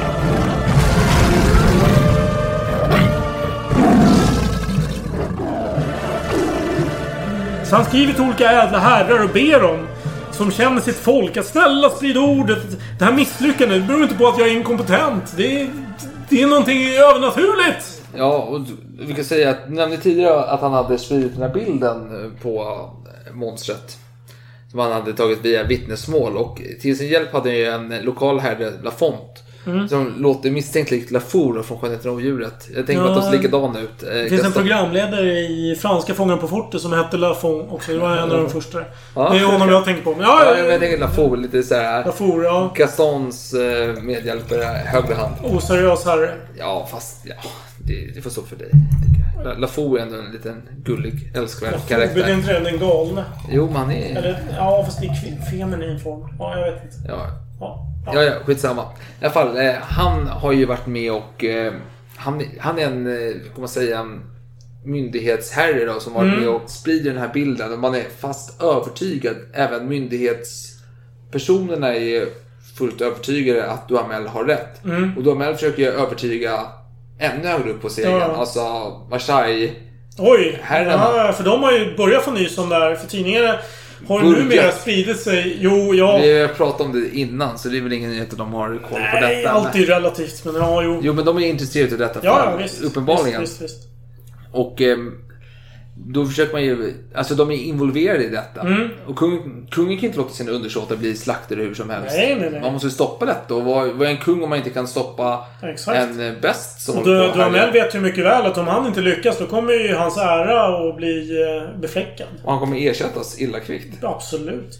Om vi fortsätter om det här fallet om det här barnet som blivit skalperat. Så skriver tidningen om det här, om hur det här angreppet hade skett och att man höll en mässa för att be Gud om större jaktlycka. Men samtidigt som den här mässan hölls, då hade det här monstret hånat dem genom att yla inom hörhåll långt in på natten. Ja, men, alltså, Det är ju upplagt- något sataniskt Ja, det ja, verkligen. Det är ett jäkla smart monster att göra med här. Och nu hade ju hovet fått nog. Alltså nu... De köper inte. De, de måste ju reagera. De måste ju agera. De kan inte bara lita på den här Duhamel. Vad är det för lirare? Någon, Ja. någon självpåtagen eh, adelsman. Nej. Knappt adelsman liksom. Eh, så de har ju skickat en ny jägare nu. Från Normandie. En Ja. Jean-Charles Marc-Antoine de Vomel de Neval. Oj, jävla långt namn. Ja. Och han kom fram i slutet av februari. Och Duhamel, han fick ju stanna kvar då, men det var tydligt att det fanns en ny sheriff i stan. Och skulle dessa båda herrar ha fått för sig att göra en mätning så var det tydligt vem som hade längst. Okej, vem, vem vägde mest då? På köksvågen? Vill du inte veta vem som hade, vem som eh, hade längst? Nej, alltså jag tänker på det här, det finns en historia om eh, en viss eh, kändis bror till en annan kändis som hade de vägde sina könsorgan på köksvågen Ja, men nu pratar vi om längst här. Kan vi avsluta det? Jag vi vill bara om- säga jag menar. Ja, Vem- men, det längd vet och jag inte. är väldigt olika saker det är kanske. ovidkommande. Ja, jag- Vem hade längst, frågar jag. Eh, det är väl den, den här nya, den Wall eller vad den hette. Exakt! Han hade längst namn, det vill säga. Jag vet inte om du tänkte på någonting annat här, men han hade längst namn och självklart var han den nya Jag tänkte på någonting helt annat. Han var en man i den virila åldern av, eh, ja, runt 60 år. Han hade en son i 30-årsåldern som fick han ju hänga på. För det här är ju... No. Ja, på den tiden så ärver ju sonen faderns ämbete och det är bra att få med honom på såna här ärbara eh, uppdrag.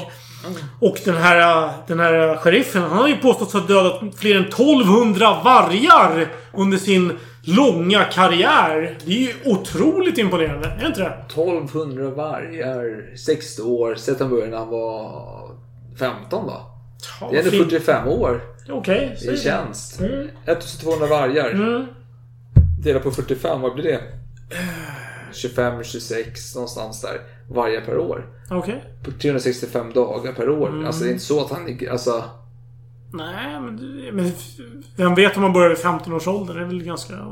Men då menar jag att han börjar vid 15 Okej, du menar att det inte är så imponerande? Jo, jag menar alltså vargar är ju inte vilket djur som helst. Det är inte en jävla kossa man står och skjuter på en halv meters avstånd. Nej, en liksom. slaktare som har dödat 1200 kor per år. Nej, vargar är livsfarliga för guds skull. Ja. De ska man inte leka med. Så Nej. det visst, absolut. Någon form utav... Eh, Okej, jag tror inte att den här analysen är så jätteintressant, så jag tycker vi fortsätter. Eh, Jaha. Okej, han är i 16-årsåldern och då kan någon eh, smart ass här säga att vadå? Han är väl lite gammal va, eller hur? Inte USA om kollar på Nej, nej, nej. Han påstås ha behållit kraften från sin ungdoms dagar och uthärda vad som helst, vilket är möjligt tack vare ett hårt och krävande liv och en god konstitution. Han leder fortfarande sina hundar med koppel i hand genom skogarna dag efter dag. Och, och det här, de som har erfarenhet av det här, de vet att endast de mest robusta män orkar uthärda detta. Ja. Säger de. Han hade eh, sex stycken hundar en, Alltså, oklart för Ja, okej. och då säger man också att ingen varg undkommer honom. Han reser ofta 20-30 mil hellre än att ge upp jakten. Och sen en annan som säger Jag blir försäkrad om att han... Notera då. Jag blir försäkrad om att han har rensat från detta rike mer än 3000 vargar. I hjältarnas era, alltså antiken då, så skulle det byggas altare i hans ära. Så som för Herkules och Theseus. Tror du hjältarna ser vad Solkungen ser? Ja, jo, det, det kan det ju vara. Bra, bra poäng där. Jag gillar den synpunkten. Eh, och helt plötsligt nu i samband med det här bytet då, att man ska ha en ny jaktledare. Det börjar spridas rykten om en stor farlig varg i norra Frankrike. Ja. Och tidningen kommenterar det hela med Ja, om man attribuerar en blodtörsta besten från Gévaudan lika stor intelligens som rörlighet så kan man anta att den förvarnad av den stora vargjägaren från Normandie har tagit sin flykt därifrån. Om att den skulle ha gett sig dit. Tja, vad vet jag. Låter lite orimligt men absolut. I alla fall, den här uh, Denneval och son då, han hade med sig sin son. Hade med Ja, sig... Fils. Ja, Fils, det är ju son. Ja. Ja, eh, och han hade med sig sex stycken monstruösa citat. Men benämner man inte det så? Jevan. Denneval, Ja, Fils i sådana fall. Ja, Är Fils, ja. blir det far och son. Denneval och son. Ja. Ja. Då är Denneval originalet. Ja, och Fils i sonen. Ja, exakt. Han hade med sig citat. Vanligt på champagnehus. Det är vanligt ja, absolut. Med sig hade han sex stycken citat. Monstruösa hundar av ett och samma slag. Så skickliga att dessa hundar kan få upp doften av ett byte. Efter att mer än ett dygn har gått sedan det passerat. Eh, Det sägs att det var blodhundar. Jag är oklart här med rasen. Jag, djur. jag vet inte om de sk- skulle kallas monstruösa. Jag vet inte. Blodhundar känns inte som så här jättefarliga. Det låter ju kraftfullare än vad det ser ut. Det är nog mer Mm. outstanding. Precis. Så kan det vara. Ja. Eh, och dessa hundar, de hade hjälpt Denneval att rensa hela sin provins på vargar inom en 10 mils radie. Det är imponerande. Och eh, och son Denneval hade vidare dödat en best som enligt beskrivningarna liknade den i Gévaudan. Det låter som det här är ju perfekta matchen. De Men, ju... men vänta, har det funnits fler sådana här bästar som... eh, Jag, nu i efterhand så ja. när, när, nu när man påtar att Denneval kommer, då finns det plötsligt en annan ja. bäst. Men Denneval hade lite problem med logistiken. Han hade bett några lirare att transportera hans hundar enligt vissa källor. Men eh, de kom ju flera veckor i efterhand till regionen. Så han var ju där redan i slutet av februari, men de kom ju typ, ja, säg mars kanske. Bra ursäkt. Det är en bra ursäkt. Eh, och under tiden, då kan man ju tycka att de här, de här nya jägarna ska kanske hjälpa till här med... Duhamel håller ju fortfarande på med sina jakter. Han kanske ska komma dit och hjälpa till. Han kanske ska fråga någon någonting. ja, det kan man tycka. Det Vore... Ja. Rimligt. Eller hur? Visst är det rimligt? Men man gör ju inte det. Eh, eller de gör inte det. De sätter sig på närmsta puben. De har hittat en, en trevlig stad där som har en bra pub. det som. Sitter, som sitter där och dricker öl och de pratar väldigt mycket. De snackar om hur... Ja, deras erfarenheter kanske. De skryter helt enkelt. De sitter på puben och skryter. Men du som har varit i Frankrike mycket i ditt liv. Vad, Inte på puben i Frankrike. jag inte. Men vad skiljer en Normandie-herre mot en, eh, en mer central sydlig fransman? Alltså Normandie, då tänker jag liksom eh, mer eh, fiskare. Ja, men Alltså, den- luftiga? En Paul Alfred? ja. Och vad är en sån här central sydfransman då? Är det lite en bonde liksom, men från Värmland kanske. Alltså, Värmland, okej. ja. Det är där skillnaden går. Så det är då... Så, så man försöker säga att den här Normandie-gänget, eh, Dennevalda, Denneval ja. Mm. de är lite mer Popeye-aktiga. Karl Alfred, mycket spenat i musklerna, rak höger pipa. Man kan tycka det, men han var ju också en riktig jävla sprätthök. Han Jo. har ju gjort ett namn här och han... Jo men, men jag tänker kontrasten så kommer du in på en eh, alltså lokal pub. Du vill ha en eh, fisk, en sillmacka och så finns det bara korv med mos liksom i Värmland. Liksom. Det är, Ja, det är lite där, så. Där det ligger liksom. Du får ingen jävla sill i Karlstad liksom. Utan Ja. det är... Ja, jag tänkte komma in på det senare, men jag kan ta det nu. Han för sig på ett sätt som inte uppskattas av lokalbefolkningen. Han har ju en speciell grammatik som är snofsig. Som ingen annan pratar. Snofsig för att vara Ja. sjöman alltså. Ja, det är det som är lite intressant då. Att, Så det har skilt sig mycket från eh, 1700-talets Normandie mot eh, din Ja, det skulle jag säga. Alltså, det- 1900-talet. Jag, jag 2000-talet. tänker att den här Denneval är ju mer när, närmare hovet på något sätt. Knuten till hovet. Han har gjort sig ett namn där på något sätt. Han, tänk på att han är vad man- 60 år gammal. Han har ju... Nej men han har ju... Jag har inte hans eh, CV framför mig så jag vet inte exakt vad, vad han har jobbat med. Nej. Men han har ju... Dödat vargar uppenbarligen. Ja men han förmodligen på en eh, välkrattad åker liksom. Det är, han är ju van vid... Ja, inhägnad mark liksom. Exakt. Han har fött upp vargar och skjutit dem. Han, han är bra på att snacka. Han har fått ett jobb hos, hos chefen, kungen kanske. Eller ja, vad vet jag. Han jobbar kanske inte så nära kungen. Men... Eh, han var en eh, curlad eh, sprätthök. Okej, ja, jag- det går emot min eh, stereotypiska bild av Normandie. Det går emot min Herrar. stereotyp också mot Normandie. Ja, Jag- det löser något nytt varje dag. Så fortsätt, fortsätt gärna. Vad händer mellan Duhamel och far och son från Normandie? Mm. Som jag sa då, så satt de på puben och snackade. För de, de väntade. De sa såhär, nej men vadå? Vi har inte våra hundar. Vad ska vi göra? Eh, Bla bla bla. Vi pratar om oss själva ett tag istället. Ja men precis, de kan inte arbeta utan rätt arbetsformer. Nej, vi har alltså, inte det är ju fackligt anslutna här. De, kan, de måste ha säkerhetsutrustning om de ska gå upp på taket och skotta snö. Det är ju bara så. Ja. De försökte undvika lokalbefolkningen, men när de väl dök upp då var det den här äh, grammatiska formen. Det var lite så här äh, von oben-attityd mot de här bönderna. Och vi kan nämna att bönderna...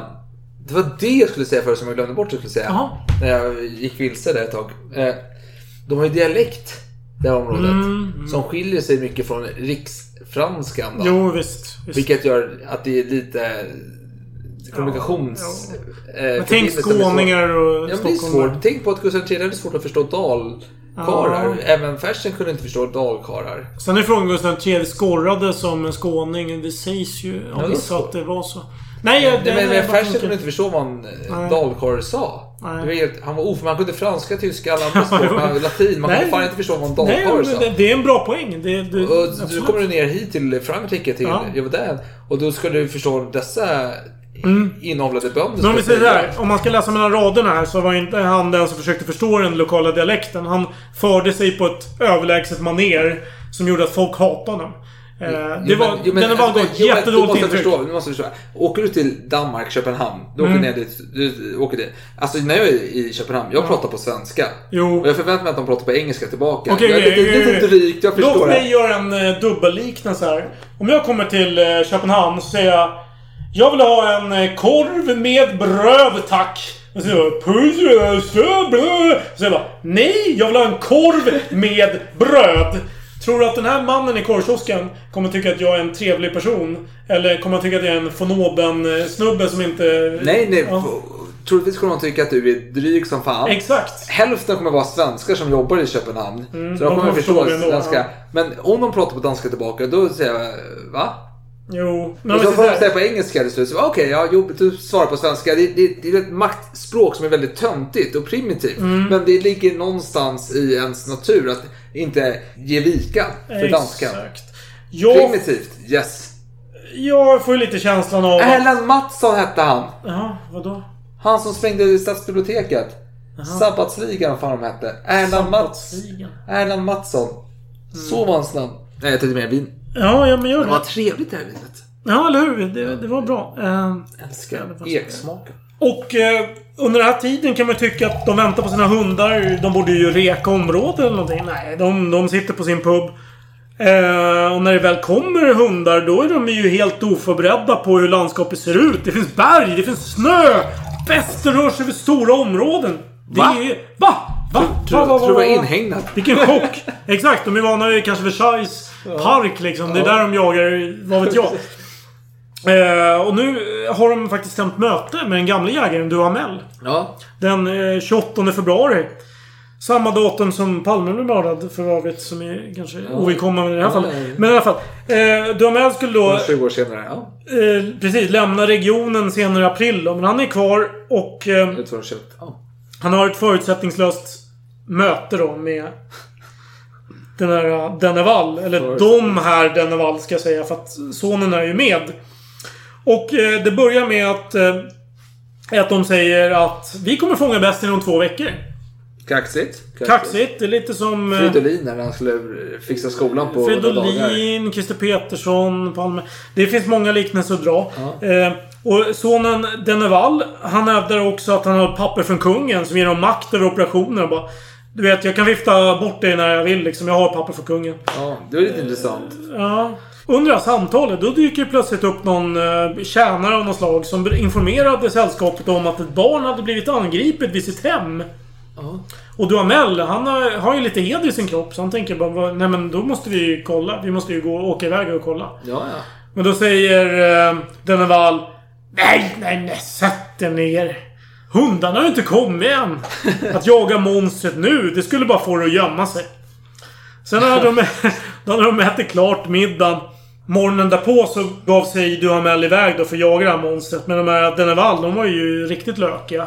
Och den här sonen, han hade ju eh, sen snackat med Duhamel och eh, återigen då hintat om de här orderna han fått från kungen. ja, ja. Han hade ju bara sagt ja, men fan kom och ta en eh, klunk vin här i min våning eller något så här. Och, så han visade upp sin kista med imponerande en massa papper liksom. Och bara bläddrat framför sig. Verkligen såhär dryg jävel. Och typ hintat, flashat dem för... Ja, men det är kontaktbok med alla kändisar ja. man känner. Eh, ja. Precis, du ser Carola. Spybar-listan här. Davids. Ja. Exakt. Och du ser här, här ser, här ser kungen. Ser du det? Ser du det? Ser att det står kungen här? Och, och du tittar du och bara ja, ja men jag ser att det står kungen. Kan, kan, jag få kolla på pappret? Nej, nej, nej, det räcker så. Det räcker så. Vem så som helst får inte röra kungens Precis. visitkort. Liksom. Smällde igen kistan. Så fick han inte se mer. D- Ja, precis. Duhamel var väldigt besviken. Ja. Förutsätter jag. Och de här Denneval, de insåg att Duhamel är ju lite av ett problem att han är här. För de eh, ställer till det lite. Det är inte tydligt vem det är som leder operationerna längre. eh, tyckte de då. Vem är fokus? Så de la ju väldigt mycket fokus här på att försöka lösa det här problemet. Vem, Ja. Maktproblemet. Så de ville skicka hem Duhamel för att eh, hans dragoner, de kunde ställa till med oreda. Det skulle kunna bestå i att om någon lyckas döda monstret, då kanske de här dragonerna skjuter på liket efteråt och hävdar att det är de som dödade monstret. Och sen eh, själva ta liket och liksom få ära och berömmelse och allt vad Ja, för du måste bara nämna att grejen var att har du skjutit det här monstret då ska du eh, ta det till Versailles och visa Ja, upp det ja. för Det var kungen. återkommande order från Man ska ju Versailles. fylla med massa hö och skit för Ja, att du, den du ska ska hålla stoppa upp formen. monstret. Du får abs- Absolut. Det är väldigt viktigt då att eh, kungen vill ju se Ja, ja. det färdiga resultatet. Rioja-vin får över förväntan faktiskt. Ja, bra. Det växer. Det växer. Det växer på mig. Mm. Du förresten, de här papperna han visade upp. Ja. Var det verkligen för Duhamel? Var det inte Lafont? Har jag för mig att det var? Aha. Att han... Ah, eller jo, det kan ha varit Lafont faktiskt. Lafont Junior. Ja, ja, han som fick de här papperna i alla fall. Han, eh, han fick se den här uh, Denneval bara smälla igen kistan och sa att det får räcka för nu! ja. Och Lafont hade ju... Lafou? Nej. Det, du pratar om någon annan Jag pratar om ordet. Förlåt. Ja. Lafont då. Ja. Han, han eh, hade väldigt tät kontakt med Duhamel. Mm. Så han spred ju detta vidare. Det Jo, det, vi försöker ju undvika att introducera för många namn här, för det blir väldigt rörigt. Lafond är en av de här mindre, alltså mer passiva aktörerna. Som Ja är, men myndighetsherre som Ja, varit med och sprida nyheten om eh, Mm. Men eh, okej, om vi nu ska börja prata om Dennevals insats då. Men de har ju börjat leda de här operationerna. Som jag tidigare sa så har Duhamel eh, skickats tillbaka. Han åker tillbaka där någon gång i april. Men tills dess så är han ju med i jakterna. Men i alla fall, Denneval, de hade börjat studera de här fotspåren och kommit fram till att det här monstret, det, har, det kan ha hoppat 28 fot långt på plan mark. Och det är alltså 9 meter. Så, så, så långt kan det hoppa. Ja, bra Tyck- tänkhopp tycker de. alltså. Det var en av de första iakttagelserna enligt min mening. Eh, fortsättningsvis så kommer vi prata om många jakter men i de flesta fall så är ju Dannevals inte ens med. De är ju mest i puben faktiskt och dricker. De är passiva. De tar åt sig äran. Exakt. De har lite lakejer som gör jobbet men eh, ja. Det är inte säkert att de är med i själva jakterna. Och eh, jag tänkte börja med Ja. I, i mars nu. Ja, kör. Då var det några jägare som hade jagat det här monstret på hästrygg. Ja. Men helt plötsligt så dyker det upp en mur eh, från ingenstans. Åh nej. Så de var tvungna att stanna för hästen kan inte hoppa över den här muren. Men monstret, det hade uppenbarligen lyckats. Hur hög var muren då? Det är lite oklart faktiskt. Ja, var, Ehm, det finns olika uppgifter om det. Men, det var en eh, hög mur i alla fall. det var en hög mur. Och eh, vid ett annat tillfälle då hade en hund vägrat jaga monstret efter att ha stött på den i närheten av en brunn. Eh, och anledningen till att jag tar upp de här olika vittnesmålen är att eh, det fanns anledning att tro att det kanske hade övernaturliga, eh, övernaturligt ursprung då, det här monstret. Man visste ju Okej, inte ja. fortfarande. Det var faktiskt en bonde som hade hört monstret tala. Oj.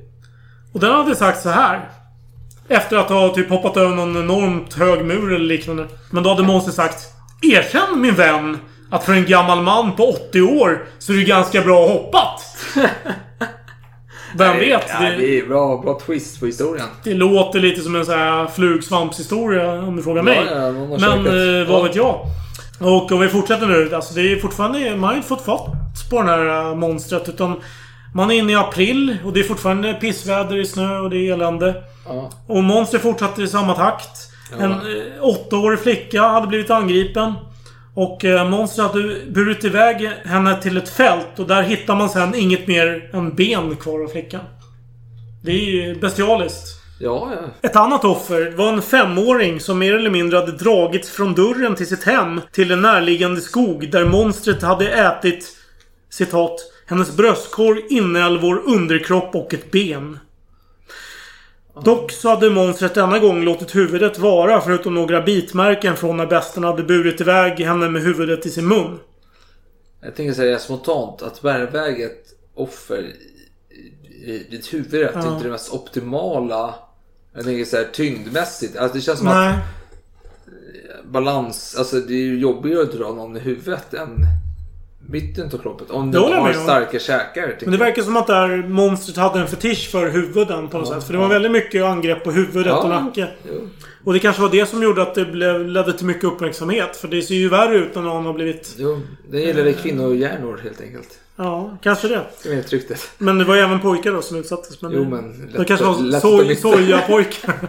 För att använda dina ord. Nej, jag har inte sagt det. Det har jag aldrig sagt. Okej, vi fortsätter. En, en 30-årig kvinna hade överfallits av besten som hade huggit henne i strupen på tre ställen. Det här var eh, ögon... Säger man ögondripande? Nej men det, alltså det är väldigt Ja, ja. hemsk historia. Ja. Att offrets pappa hållit om hennes fortfarande skälvande kropp.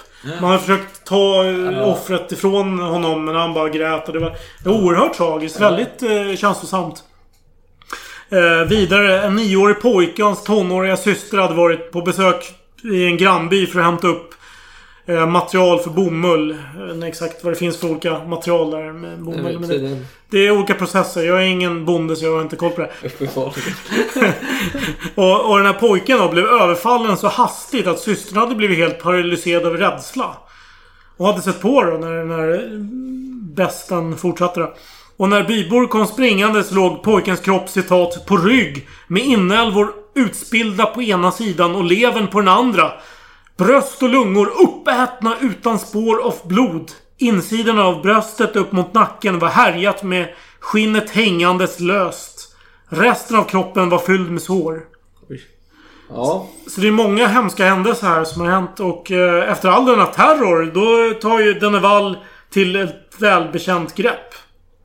Det vill säga från hans föregångare, Duhamel. Det är ju kör massiv jakt. Ja, såklart. ja. Kraftsamla. Ja, och den floppade. Som vanligt. Som vanligt. Eh, så nu är vi i maj. Får jag gissa dåligt, dåligt väder? Ja, jo, det finns alltid ursäkter. Eh, och Denevall, han var ju... Det har jag inte nämnt, men han var ju... Jo, det har jag kanske nämnt. Att han var illa omtyckt. Men det var ju på grund av hans eh, överlägsna gram, grammatik. Men eh, de höll sig väldigt isolerat också. De... Eh, de lät inte utomstående vara med så mycket. De fick Nej. inte observera. Det var väldigt hemlighetsfullt. Ja. Och det... Om man tittar från utsidan så ser det ut som att de inte gör någonting. Nej, de bara tar pengar för att Mm. dricka lite och... Ja, och det, det finns säkert sanning i det. Ja, ja, ja. I närheten av en adelsmans hem så eh, såg man den här besten och eh, besten besköts. Och den verkade ha blivit allvarligt skadad för den blödde nu ymnigt, sägs det. Så man följde djuret in i skogen i hopp om att hitta honom död någonstans. Men eh, så blev det tyvärr inte. Och eh, Denevall blev informerade om det här. Ja. Men de förhalade. De tänkte så här, oh! De tittade ut och så såg snöflingor bara, oh! Oh! Sent! Nej, nej, nej! Oh, oh, oh! Vi tar det imorgon bitti.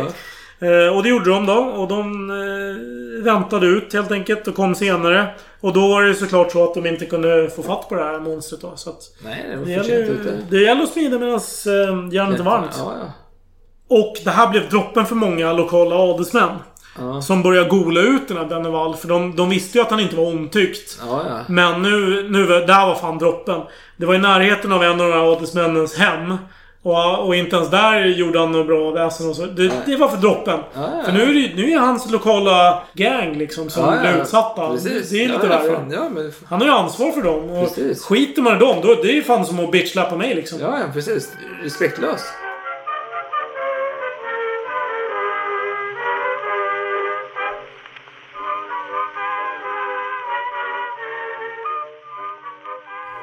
Så nu har tålamodet runnit ut och den 23 maj då skrev en av de här lokala herrarna ett, eh, en lista över alla misslyckanden faktiskt från här- de här Denneval. Ja.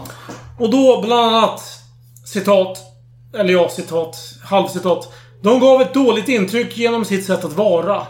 De misstrodde alla och lade en mystisk rökridå över förseningarna för deras första jakter. De höll sig inom sitt sällskap och lät inte någon utomstående observera deras aktiviteter. När de väl började jaga så visade sig deras inkompetens och satte folket emot dem. Trots detta så fortsatte de ställa orimliga krav på bönderna och tvingade dem långt från deras bondgårdar för en massa jakter som störde deras arbete. Sonen hade uppvisat en överlägsen ton som chockerade många och nobla män blev behandlade väldigt oförskämt på de generella jakterna. Folk hjälpte dem för att de visste att Deneval letade efter ursäkter att skylla på andra och de ville inte ha problem från Versailles. Fadern stannade inne en av de generella jakterna och höll sig sällan mer än 10 kilometer från staden Malsieu. Och eh, en kommentar där är att Malsieu hade nog den här bra puben som alla Ja, ja. gillade. Jag fortsätter. Sonen färdades citat lite längre. Många här är överraskade över att en person som enligt rapporterna har dödat så många vargar i Normandie inte har lyckats döda en enda på tre månader i Gévaudan som är fullt av vargar. Eh, och det här var ju en väldigt saklig rapport som gick upp till Versailles. Ja. Och de reagerade förstås. Ja, ja. Så då tänker jag, är det dags kanske att skicka Frankrikes stora vargjägare? Och det här är inte... Det här är ingen subjektiv, eh, alltså subjektiv titel. Utan det fanns faktiskt en kunglig titel som hette Frankrikes store vargjägare. och han hette Emmanuel François de Grassol, greve av Flamarant. Som är ungefär 31 års ålder, alltså 31 år gammal vid den här tiden. Alltså det låter som att han inte är en idealisk jägare på. Men eh, ja, man har utsett en ny jägare. Och du kanske kan ta vid nu. Vem är det man utsåg? Var det den här fantastiske Emmanuel François de Grossol, greve av Flamarant? Nej, det var det inte. Det var en 70-årig gubbe vid namn eh, Antoine. Ännu äldre än den förra Ja, jägaren. precis. Äldre är äldst. Och eh, ja, han hade en annan, Antoine då, han hade en annan approach på det hela. Då Duhamel och Deval hade varit ganska alltså, självupptagna herrar, speglade sig ofta, lite Gaston-typer. Så observerade Antoine området. Han gick till folket. Han skapade relation till folket. Han såg att oj, här var det svältfödda bönder. De har inte ens bröd. Eh, många stupen de går ut på jakt för, utav utmattning, utav hunger. Att de är så jävla svaga de här lirarna. Det är inte ens värt att ta med dem på jakt mer eller mindre. Och då tänkte jag att de här föregångarna till honom. Alltså det är ungefär som eh, Christer Petersson här på Palmekonferensen när han sitter och baktalar tidigare utredningar. Det är inte så Antoine kör här. Han tänker oj, här har man Duhamel och Demal. De har tvingat ut dessa stackars bönder på jakt när de mm. skördetid. Och de har egentligen inte tid att missa sin skördetid eller sina... De, de är ju så fattiga så de det enda dagen de kan Det är söndagar. det är söndagar, då kan de engagera sig. Mm. Inte nog med detta, alltså när Antoine han tar på sig en jävla Kristusroller mer eller mindre. Mm. Jo, vad gör han? Jo, men de kör lite mässa, de delar ut bröd. De har inte bröd, och bröd är eh, mat i Frankrike. Det vet ju alla från den här tiden. 1700-talet, eh, bröd, du, Jo, ett, ett kilo bröd per person liksom. Jo, det är standard. för, för alla utom Marie Antoinette så bröd är viktigt. Ja, men alltså, det, var, det är så. Ett kilo, Annars var det croissant. ja, ett kilo bröd, det, det, det ska varje fransman ha liksom. Ja, ja, visst. Minimum. Minimum. Minimum. Och här fick, hade de inte bröd. Nej. Det är inte sådana märken liksom. Och det får jag flika in. Det tycker jag är eh, positivt att han ändå gör en slags verklighetsuppfattning av läget. Inte Jo men, jo men det här symbolläget liksom. Han säger åh nu kör vi lite mässor. Jag står här som en jävla Jesus Kristus och delar ut vatten och hej, Jo, jo, fisk och nej. vatten, bröd. Bröd och fisk till folket här. Jag mättar 2000 personer med en fisk och Nej, en åtgärden kan man ju ifrågasätta. Men jag tänker mer göra en slags bedömning av spaningsläget. Jo men, jo men sen ska han ha lite cred för att han ger ju order om att man ska förse dessa lokalinvånare med diverse grejer av eh, föda och sådär så de ska kunna orka stå ut och kunna engagera sig i detta på ett Ja, rimligt jo. sätt. Och man tar bara jakt på söndagar till exempel. Mm. Och eh, han kom in i början av sommaren där. Och eh, ja, han, han först skapar han sig ett bra läge med folket, blir omtyckt, han pratar med bönder på bönders språk om vi säger så. Mhm. Han är inte snofsig och drar fram någon jävla eh, pärlhalsband och glänser sig själv i det. Liksom. Han, han tittar bonden i ansiktet och säger Jag förstår, du vill ha lite bröd. Här har en baguette, må bra. Du vill gå ut och skjuta en bäst nu liksom. Nej, nej, det var ingen uh, sprätthök från Nej, Versailles. nej, men han satt inte och spelade sig själv hela tiden liksom, och bara brydde sig om sitt eget, sina egna ögonbryn. Liksom, utan han, han var mer jordnära på Mm, så sätt. Jag tror att han som hade den där titeln, Frankrikes store vargjägare, det var förmodligen en sprätthök från Versailles. Jag tror inte han hade någonting egentligen. Att komma han har med. ingen krut i bö- bössan om man säger. Nej, nej, precis. Det är bara en spekulation från min Det här är sida. inte Antoine heller. Han var ganska misslyckad början vid och han beklagar sig. Han, han skyllde ju på väder.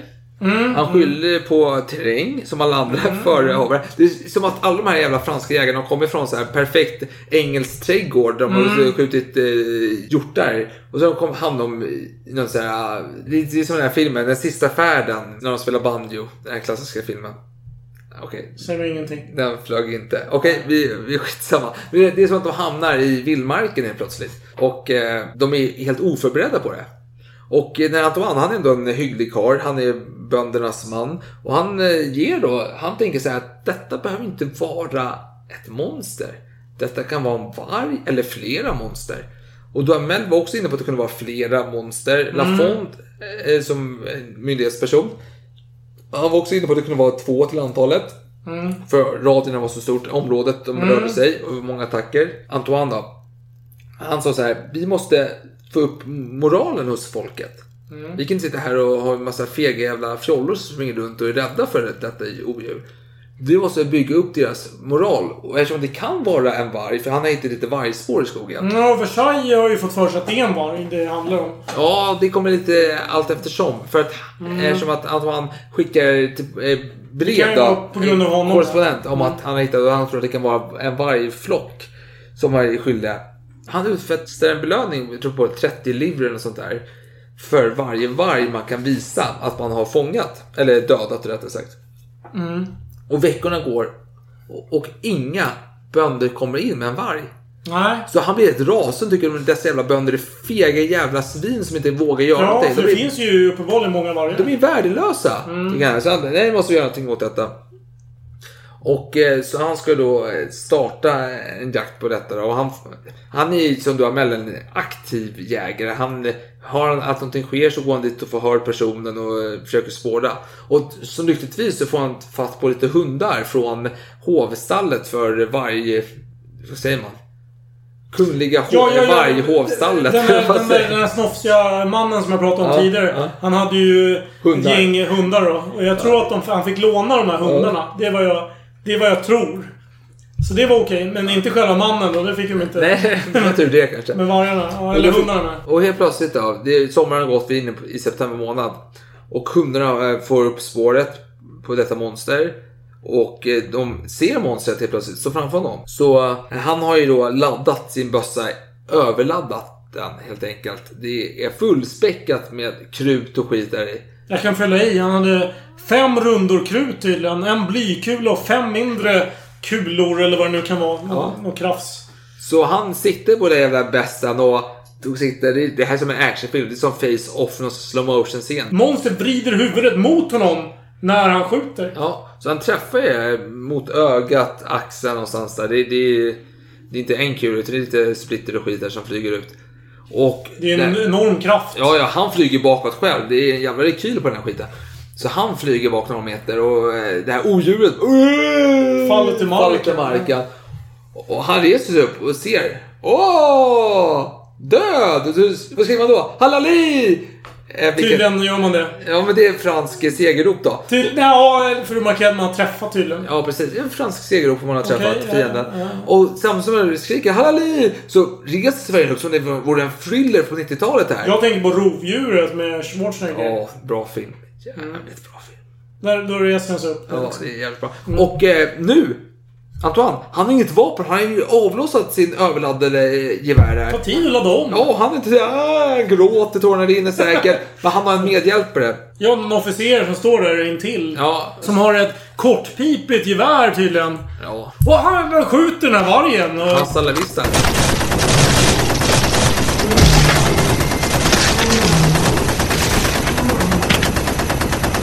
Stendöd. Ja. Stendöd. Och det här, alltså. Antoine, han trodde först att det var en åsna. För den var så stor.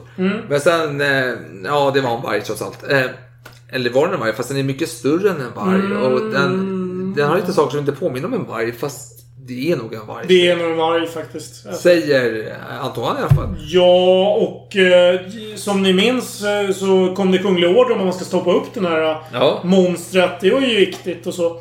Och man såg ju till att den här eh, stommen för... Eh, ni förstår, man, man, eh, man flår ju eh, skinnet. Ja. Tar ut inälvorna för de ruttnar ju och blir äckliga.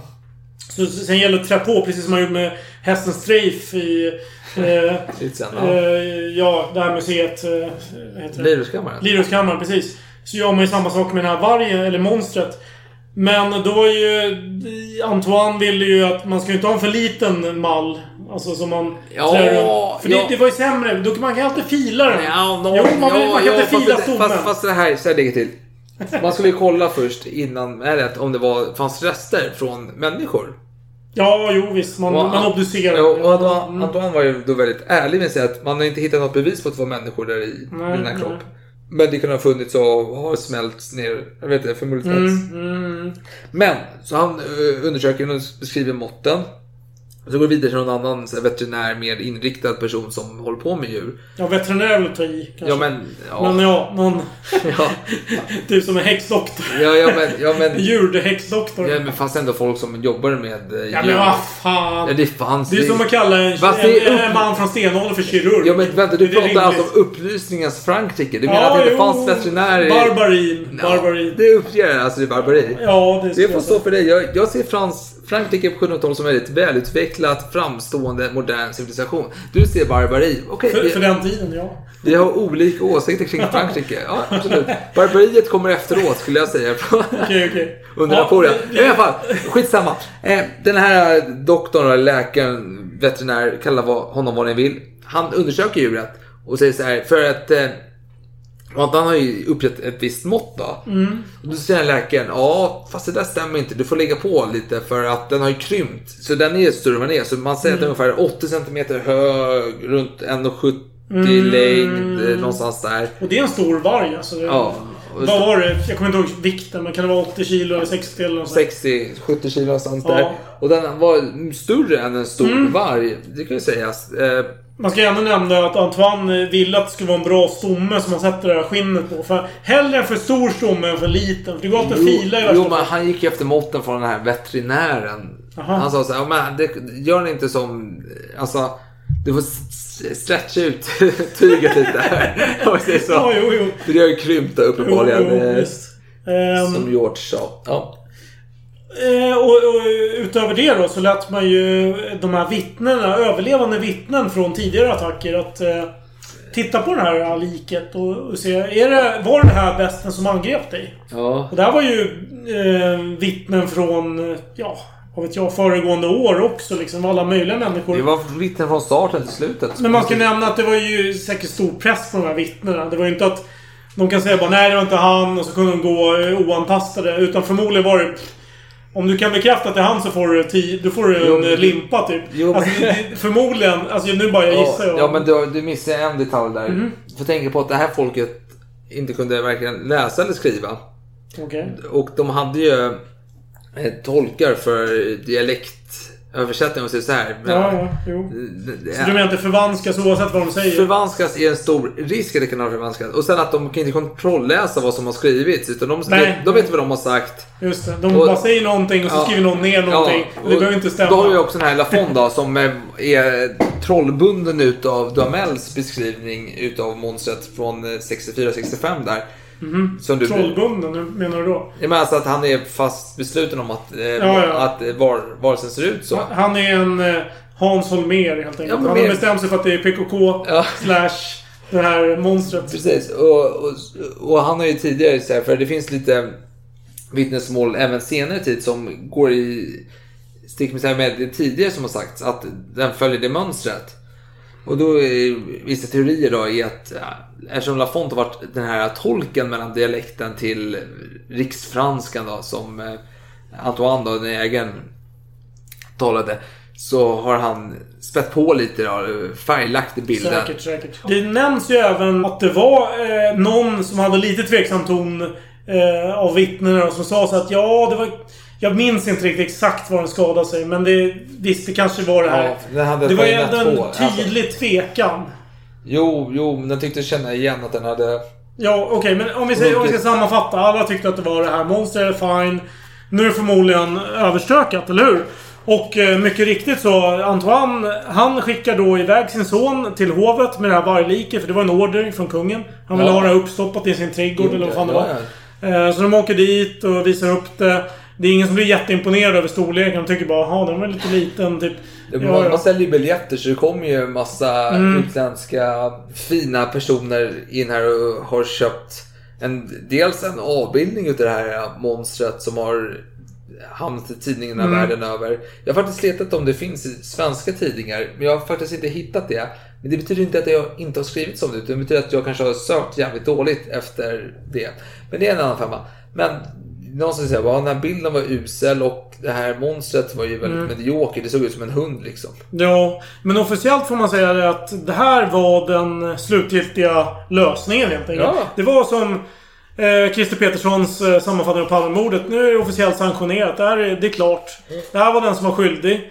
Eh, och den här Antoine, eh, han fick ju sin eh, vapensköld för sin ett ommålad då. Ja. Där man la till en döende varg på det och han fick en massa pengar. Och allting var frid och fröjd. Det var färdigt. Ja, fast det enkelt. faktiskt gått sex veckor från att det här monstret sköts till att han fick de här utmärkelserna. Mm. Så man, man avvaktar lite för att se Mm. Kommer någon andra våg här? Nej, det är lugnt. Ja, nej visst. Första sex veckorna var lugnt. Jag skulle inte... Ja, okej. men, men, men det var inte slut. Det, det fortsatte ju dö människor. I december började det dö igen. Ja, okej. Ja, Fine. så det, det gick ju från sept- september till december då. Ja, precis. Men det, det var ju som sagt inte slut. Men däremot så... eh, Antal dödsfall. Frekvensen hade ju, dö, hade ju minskat. I och med det här, helt klart. Den hade ungefär halverats kan man säga. Och gärningsmannen eller djuret vad man kan kalla det för. Mm. Tidigare varit lite folkskygg. Men nu så var den jävligt kaxig i december månad. Och nu antyder du att den lever. Nej, jag antyder om att den, om den lever så har den ändrat, blivit lite mer, eh, fått lite mer stake. Ja. Den, den håller inte på och gömmer sig och väntar på rätta läget. Utan den, är det ett dåligt läge, den Mm. attackerar oavsett. Men nu, eh, från hovets perspektiv så är ju fallet löst. Det är ju precis som svenska staten anser att Palmemordet är löst. Så att om någon ser att det går runt en kille som skriker att Palme, den jäveln, fortfarande är idag då, och skjuter andra människor och säger Där fick du, precis som jag sköt Palme så dödade jag dig. Eh, De hade ignorerat det här fallet för det är inte liksom... Men Palmemordet är löst. Ja, är, Förstår du vad jag försöker komma? Ja, ja jo, jo.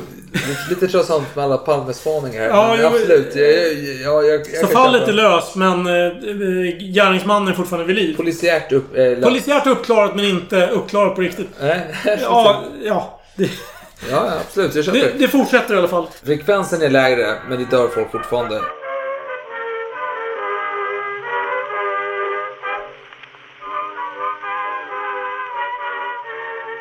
Och nu, nu är vi inne i 1797 här. 19 juni. Ja. För det, det, de här dödsfallen har fortsatt, som sagt. Eh, men nu så görs det en del in, lokala initiativ av jägare.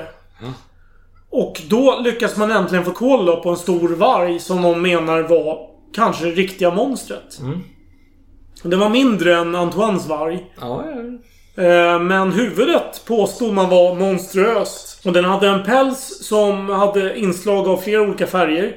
Rött, grått och vitt. Och man pekade ut ett R som skulle kunna härleda från eh, ett sår som monstret fick av någon glasmakare i februari 1765.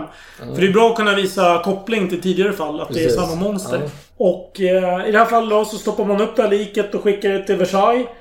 Och lyckas till och med få en audiens hos kungen. Men kungen han blev förnärmad och krävde bara Nej men fan begrav det där jävla... Det är ju bara en jävla varg. Så bort med skiten. Ja. Så han gav ingen belöningar för Nej, det här. han, han mer eller mindre beslagtog vargen och begravde den åt dem. Det kanske han till och med gjorde. Eh, och de här jägarna då som hade fått koll på den här vargen. Någon lokal jägare, Jean Chastel. Och han hade...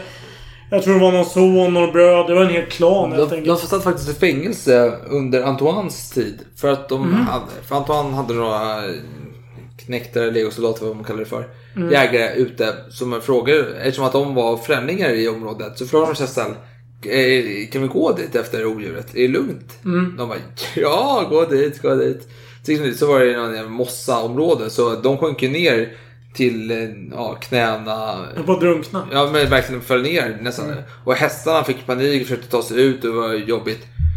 Och så satt de här Chastel-familjen och skarvade liksom som lite inavlade bönder. Jo, men så, så, så den här ledaren för det här jaktteamet, han gick fram till den yngsta sonen och han var inte den största i familjen, han tar den minsta och tar honom i kragen och bara Vad fan håller du på med? Och då börjar alla dra vapen mot varandra. Ja. Montan får ju höra detta. Mm. Och det lugnar ner sig till slut. då. Men han går dit och griper hela den här familjen och sätter dem i fängelse till, Mm. till hans tid är avklarad. Ah. Var, vem sa du? Vem, du har Mels tid eller? Nej, An- Antoine. Antoines tid. Så när han var klar och hade åkt, eh, när han hade avslutat ärendet, då släpptes de ut ur Mm. fängelset. Då. Och gick de och sköt Mm. den här vargen. De är intressanta för nu är ju som sagt den officiella utredningen över. Men de fortsätter då av någon anledning. Jag vet inte vilken. Ehm, och får koll på den här vargen. Man gör en eh, obduktion då av eh, liket och man ser att den här vargen har lite så här röda inslag i pälsen. Vilket är ovanligt. Och, och eh, jag tror att en av tassarna var någorlunda missbildad. Såg ut lite som en... Eh, och det här är ju en jättekonstig koppling. Men någon tyckte att det såg ut som en mastiffs. Alltså en hundras. Ja, ja, ja. Eh, Röd mastiff. Ja, att det var någon slags eh, missbildning som kommer från den Ja. eh, genen på något sätt. Eh, och, och det började liksom eh, dras kopplingar till att de här Chastel-familjen hade mastiffer som var röda. Ja, Och så tänkte man att jo, men det kanske, de kanske har avlat de här monstren själva liksom och eh, tränat dem att döda människor. Ja. Men varför skulle de då stanna kvar och döda sina egna vargmonster? Det förklarar ju för att de ville förstöra för Antoine och de andra. De vill ha äran för det till slut. Nej, de ville förstöra. De kanske var sadister som älskade att döda stackars oskyldiga Men varför tar de koll på sin egen skapelse sen på slutet? Men de måste ha lite ära och cred. Ja, men de fick ju ingen ära och cred. Men, för det var ju avslutat. Nej, men de, de, de ville ju ha ära och cred. Det var ju inte så att de visste att de skulle bli av eh, Nej, nej, nej. svisare utav konungen. Okej, men, men nu, nu får man säga att nu tar vår historia slut. För det här var det sista som de, hände. de hittar ju människokropp i den här vargen de skjuter. Mm, det gör man. Det gör Från man. det senaste Senaste offret bara. Ja. Man vet ju ingenting om andra Nej, offer. nej så, och eh, till slut så försvinner ju historien. Alltså det, dramatiken kring det försvinner. Och det, Och det gjorde det redan när kungen la sitt lock över det hela. Han Ja. tyckte att Antoine hade avslutat det hela. Precis, och livet gick vidare. För vi hade det här först som en bakgrund då, sjuåriga kriget som pågick, hade pågått då. Och det hade ju skapat tidningsrubriker dag ut och dag in. Och sen när Mm. kriget försvann fanns det bara förlorare. Det fanns inget att skriva om. Nej, och då kom den här och fyllde tomhålet. Och sen Ja, när man exakt. fick en officiell lösning som kungen godkände. Ja, Ja, men då går vi vidare till nästa grej då. precis. Och nu fanns ingen uppmärksamhet kring detta. Nej. Och för att summera då vad som har hänt. Eh, och det finns olika källor förstås, för det här är långt tillbaka. Men då anger man att eh, det här monstret är ansvarig för 115 dödsfall mellan 13 juni 1764 till 18 juni 1767. Och att eh, 18 olika jakter organiserades då för att döda det här djuret. Och, Och eh, lite annan bakgrund är att eh, vid den här tiden så var det vanligt med ja- vargattacker. ja, absolut. Det var ju, man räknat efterhand ut då att under den här tidsperioden, då, 1600-1700-talet, Mm. Så var det mellan 1800 till 9000 dödsfall kopplade till vargattacker. I Frankrike då? Ja, i Frankrike. Det är många. Så det är inte helt ovanligt. Även i det här området var det inte helt Nej. Och ovanligt. då är frågan vad det var som gjorde, förutom då att de här tidningarna fick genomslag på en större eh, volym än tidigare. Om det var kanske just det här att det här besten hade gillade att angripa huvudet. Ju- det blir ju extra bestialiskt om det är just huvudet som Absolut. lossnar. Och Och liksom. sen har du ju skyddsvärda personer som drabbas. Kvinnor och barn. Jo, exakt. Exakt. Sen har vi också, vi har ju haft en historia här innan 1700-talet. 1600-talet, vi har 30-åriga kriget, vi har det här sjuåriga kriget. Mycket krig och elände. Och en teori är då att de här vargarna har gått efter sjuåriga kriget på fälten och det har legat kroppar efter kroppar övergivna på Så det var ju hundra år innan i. Nej men eh, sjuåriga kriget också. Ja, ja, ja. Jag tänkte 30 år. Nej, men- nej men alltså det har varit en lång period. Det är ju det jag ville komma till. Jo, men det var ju varit- Nordamerika mest krig där. Nej, det var ju fan hela Tyskland och hela området. Alltså, nuvarande var- Tyskland. fransmännen slogs ju inte på hemmaplan där. Nej, men det har ju varit alltså, vargar som har varit eh, hungriga, som har rört sig. Det är en teori, jag säger bara. Ja, ja, ja, att, att man har, man har gått på fält och... Okej, herr Holmér. jag hör vad du säger. Men om vi ska Okej, fortsätta- okej, Ebbe Carlsson. Om vi ska analysera lite liksom makroperspektiv här. Så Ja. var det ju så att kriminaliteten ökade under den här perioden. Och det hade ju att göra med att eh, just de här eh, belöningarna som erbjöds från kungen och andra.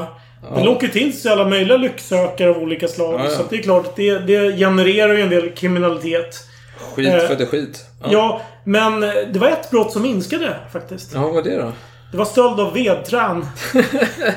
För de, de var tydligen ganska nära skogen de här vedtränförvaringen då. Antagligen. Ja, ja. Och tjuvarna vågade inte närma sig skogen då. På grund av den här besten.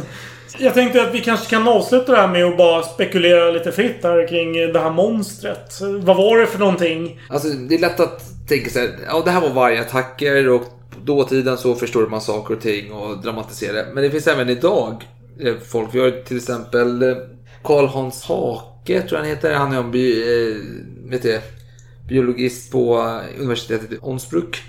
Och han påstår då att detta var helt klart ett lejon som gjorde detta. En lejonhane.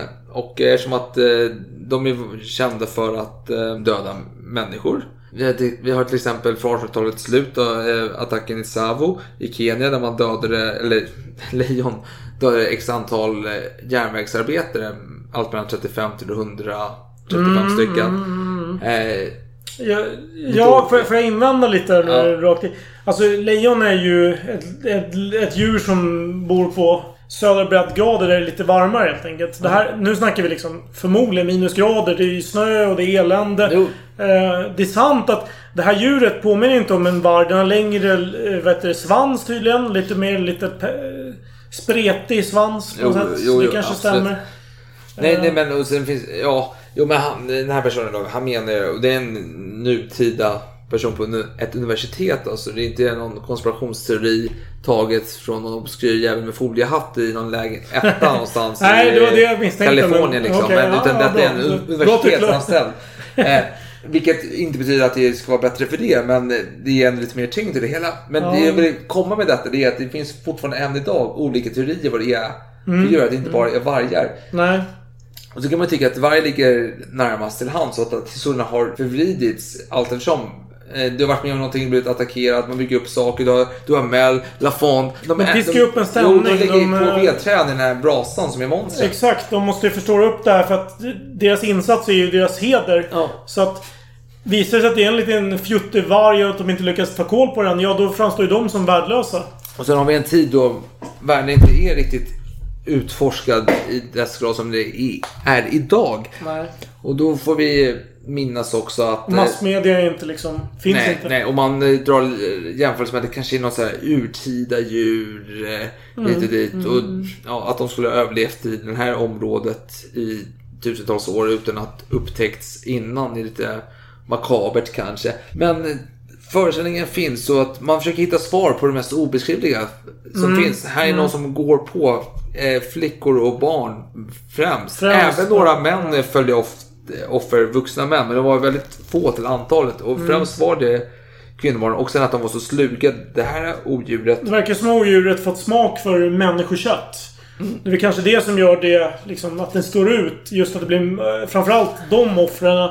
Man kan ju tycka att en varg till exempel skulle oftast fälla de här betesdjuren i första hand och inte människor. Men det verkar som att just det här besten eller bestarna var väldigt sugna på människokött. Ja, absolut. Och det är- föder den här teorin om att de fick smak på människokött under eh, kriget. Sjuåriga kriget. Precis. Men Ja, det var ja. inte riktigt på den... Det området. Arenan där, nej. nej. men sen kan, kan de ju ha förflyttats. Ja, Och sen många säger att det kom från Afrika, det var någon hit och dit som släppte lös dem. Det var något tivoli-gäng som eh, tappade bort dem. Och det var några Ja. asiater som kom med ett skepp eh, hit och dit. Jo, men det, ingen, det finns ingen tyngd i de påståendena. För det är ingen som har rapporterat. Nej, nej. Och sen finns det teorier om att det var ett vapen. Att man, att var, eh, man hade klätt ut, som du var inne på, Ja, hundar. klädde ut sig till en... Jo, för att det var en del eh, tidningar som skrev om den här besten och hintade lite om att det skulle handla om en varulv. Ja. Det fanns en del myter om att varulvar ska ha speciella glittrande ögon och liknande. Ja. Det var ju sånt som rapporterades om just det här djuret. Och att man behövde en silverkula för att ta koll på dem. Och att de gick på bakben och så. Och att de klädde av sina offer utan att... Eh, ja, på något sätt. Alltså de kvinnliga offren. Att de inte skadade kläderna. Nej, de, de lyckas skala av dem på något sätt. Precis. Och sen att eh, det var en seriemördare, alltså en människa Mm. som var utklädd i djur, monsterkläder som höll på. Det går ju emot påståendet att den hoppar över tre meter vägg och skit. Kanske var en jävla bra längdhoppare, Ja, jo, det jag. var- Men, Det var Stefan Holm som, som sprang runt där i vargdräkt. ja, nej, men det finns många teorier. Ja. Och detta har ju såklart inspirerat saker och ting. Och när jag var relativt ung och kom hem med en film som jag hyrt på videobutiken Casablanca. Såg på Sveavägen. Det var filmen, vad fan heter den då? Vargarnas pakt. Vargarnas pakt, tack så jättemycket. Och jag tyckte det var skithäftigt. En fransk film. Och Ja. franska filmer på den här tiden var ju inte häftigt överhuvudtaget. Alltså det var, ing, det var inte... Nej, det var ingen cred för det. Det var ingen cred. I och för sig, det hade ju eh, Luc Bessons eh, filmer förvisso då. Som Ja, lite, Sjunde elementet. och- Ja, Hette det så? sjätte- elementet. Sjätte, sjätte elementet. Ja, ja, sjätte elementet.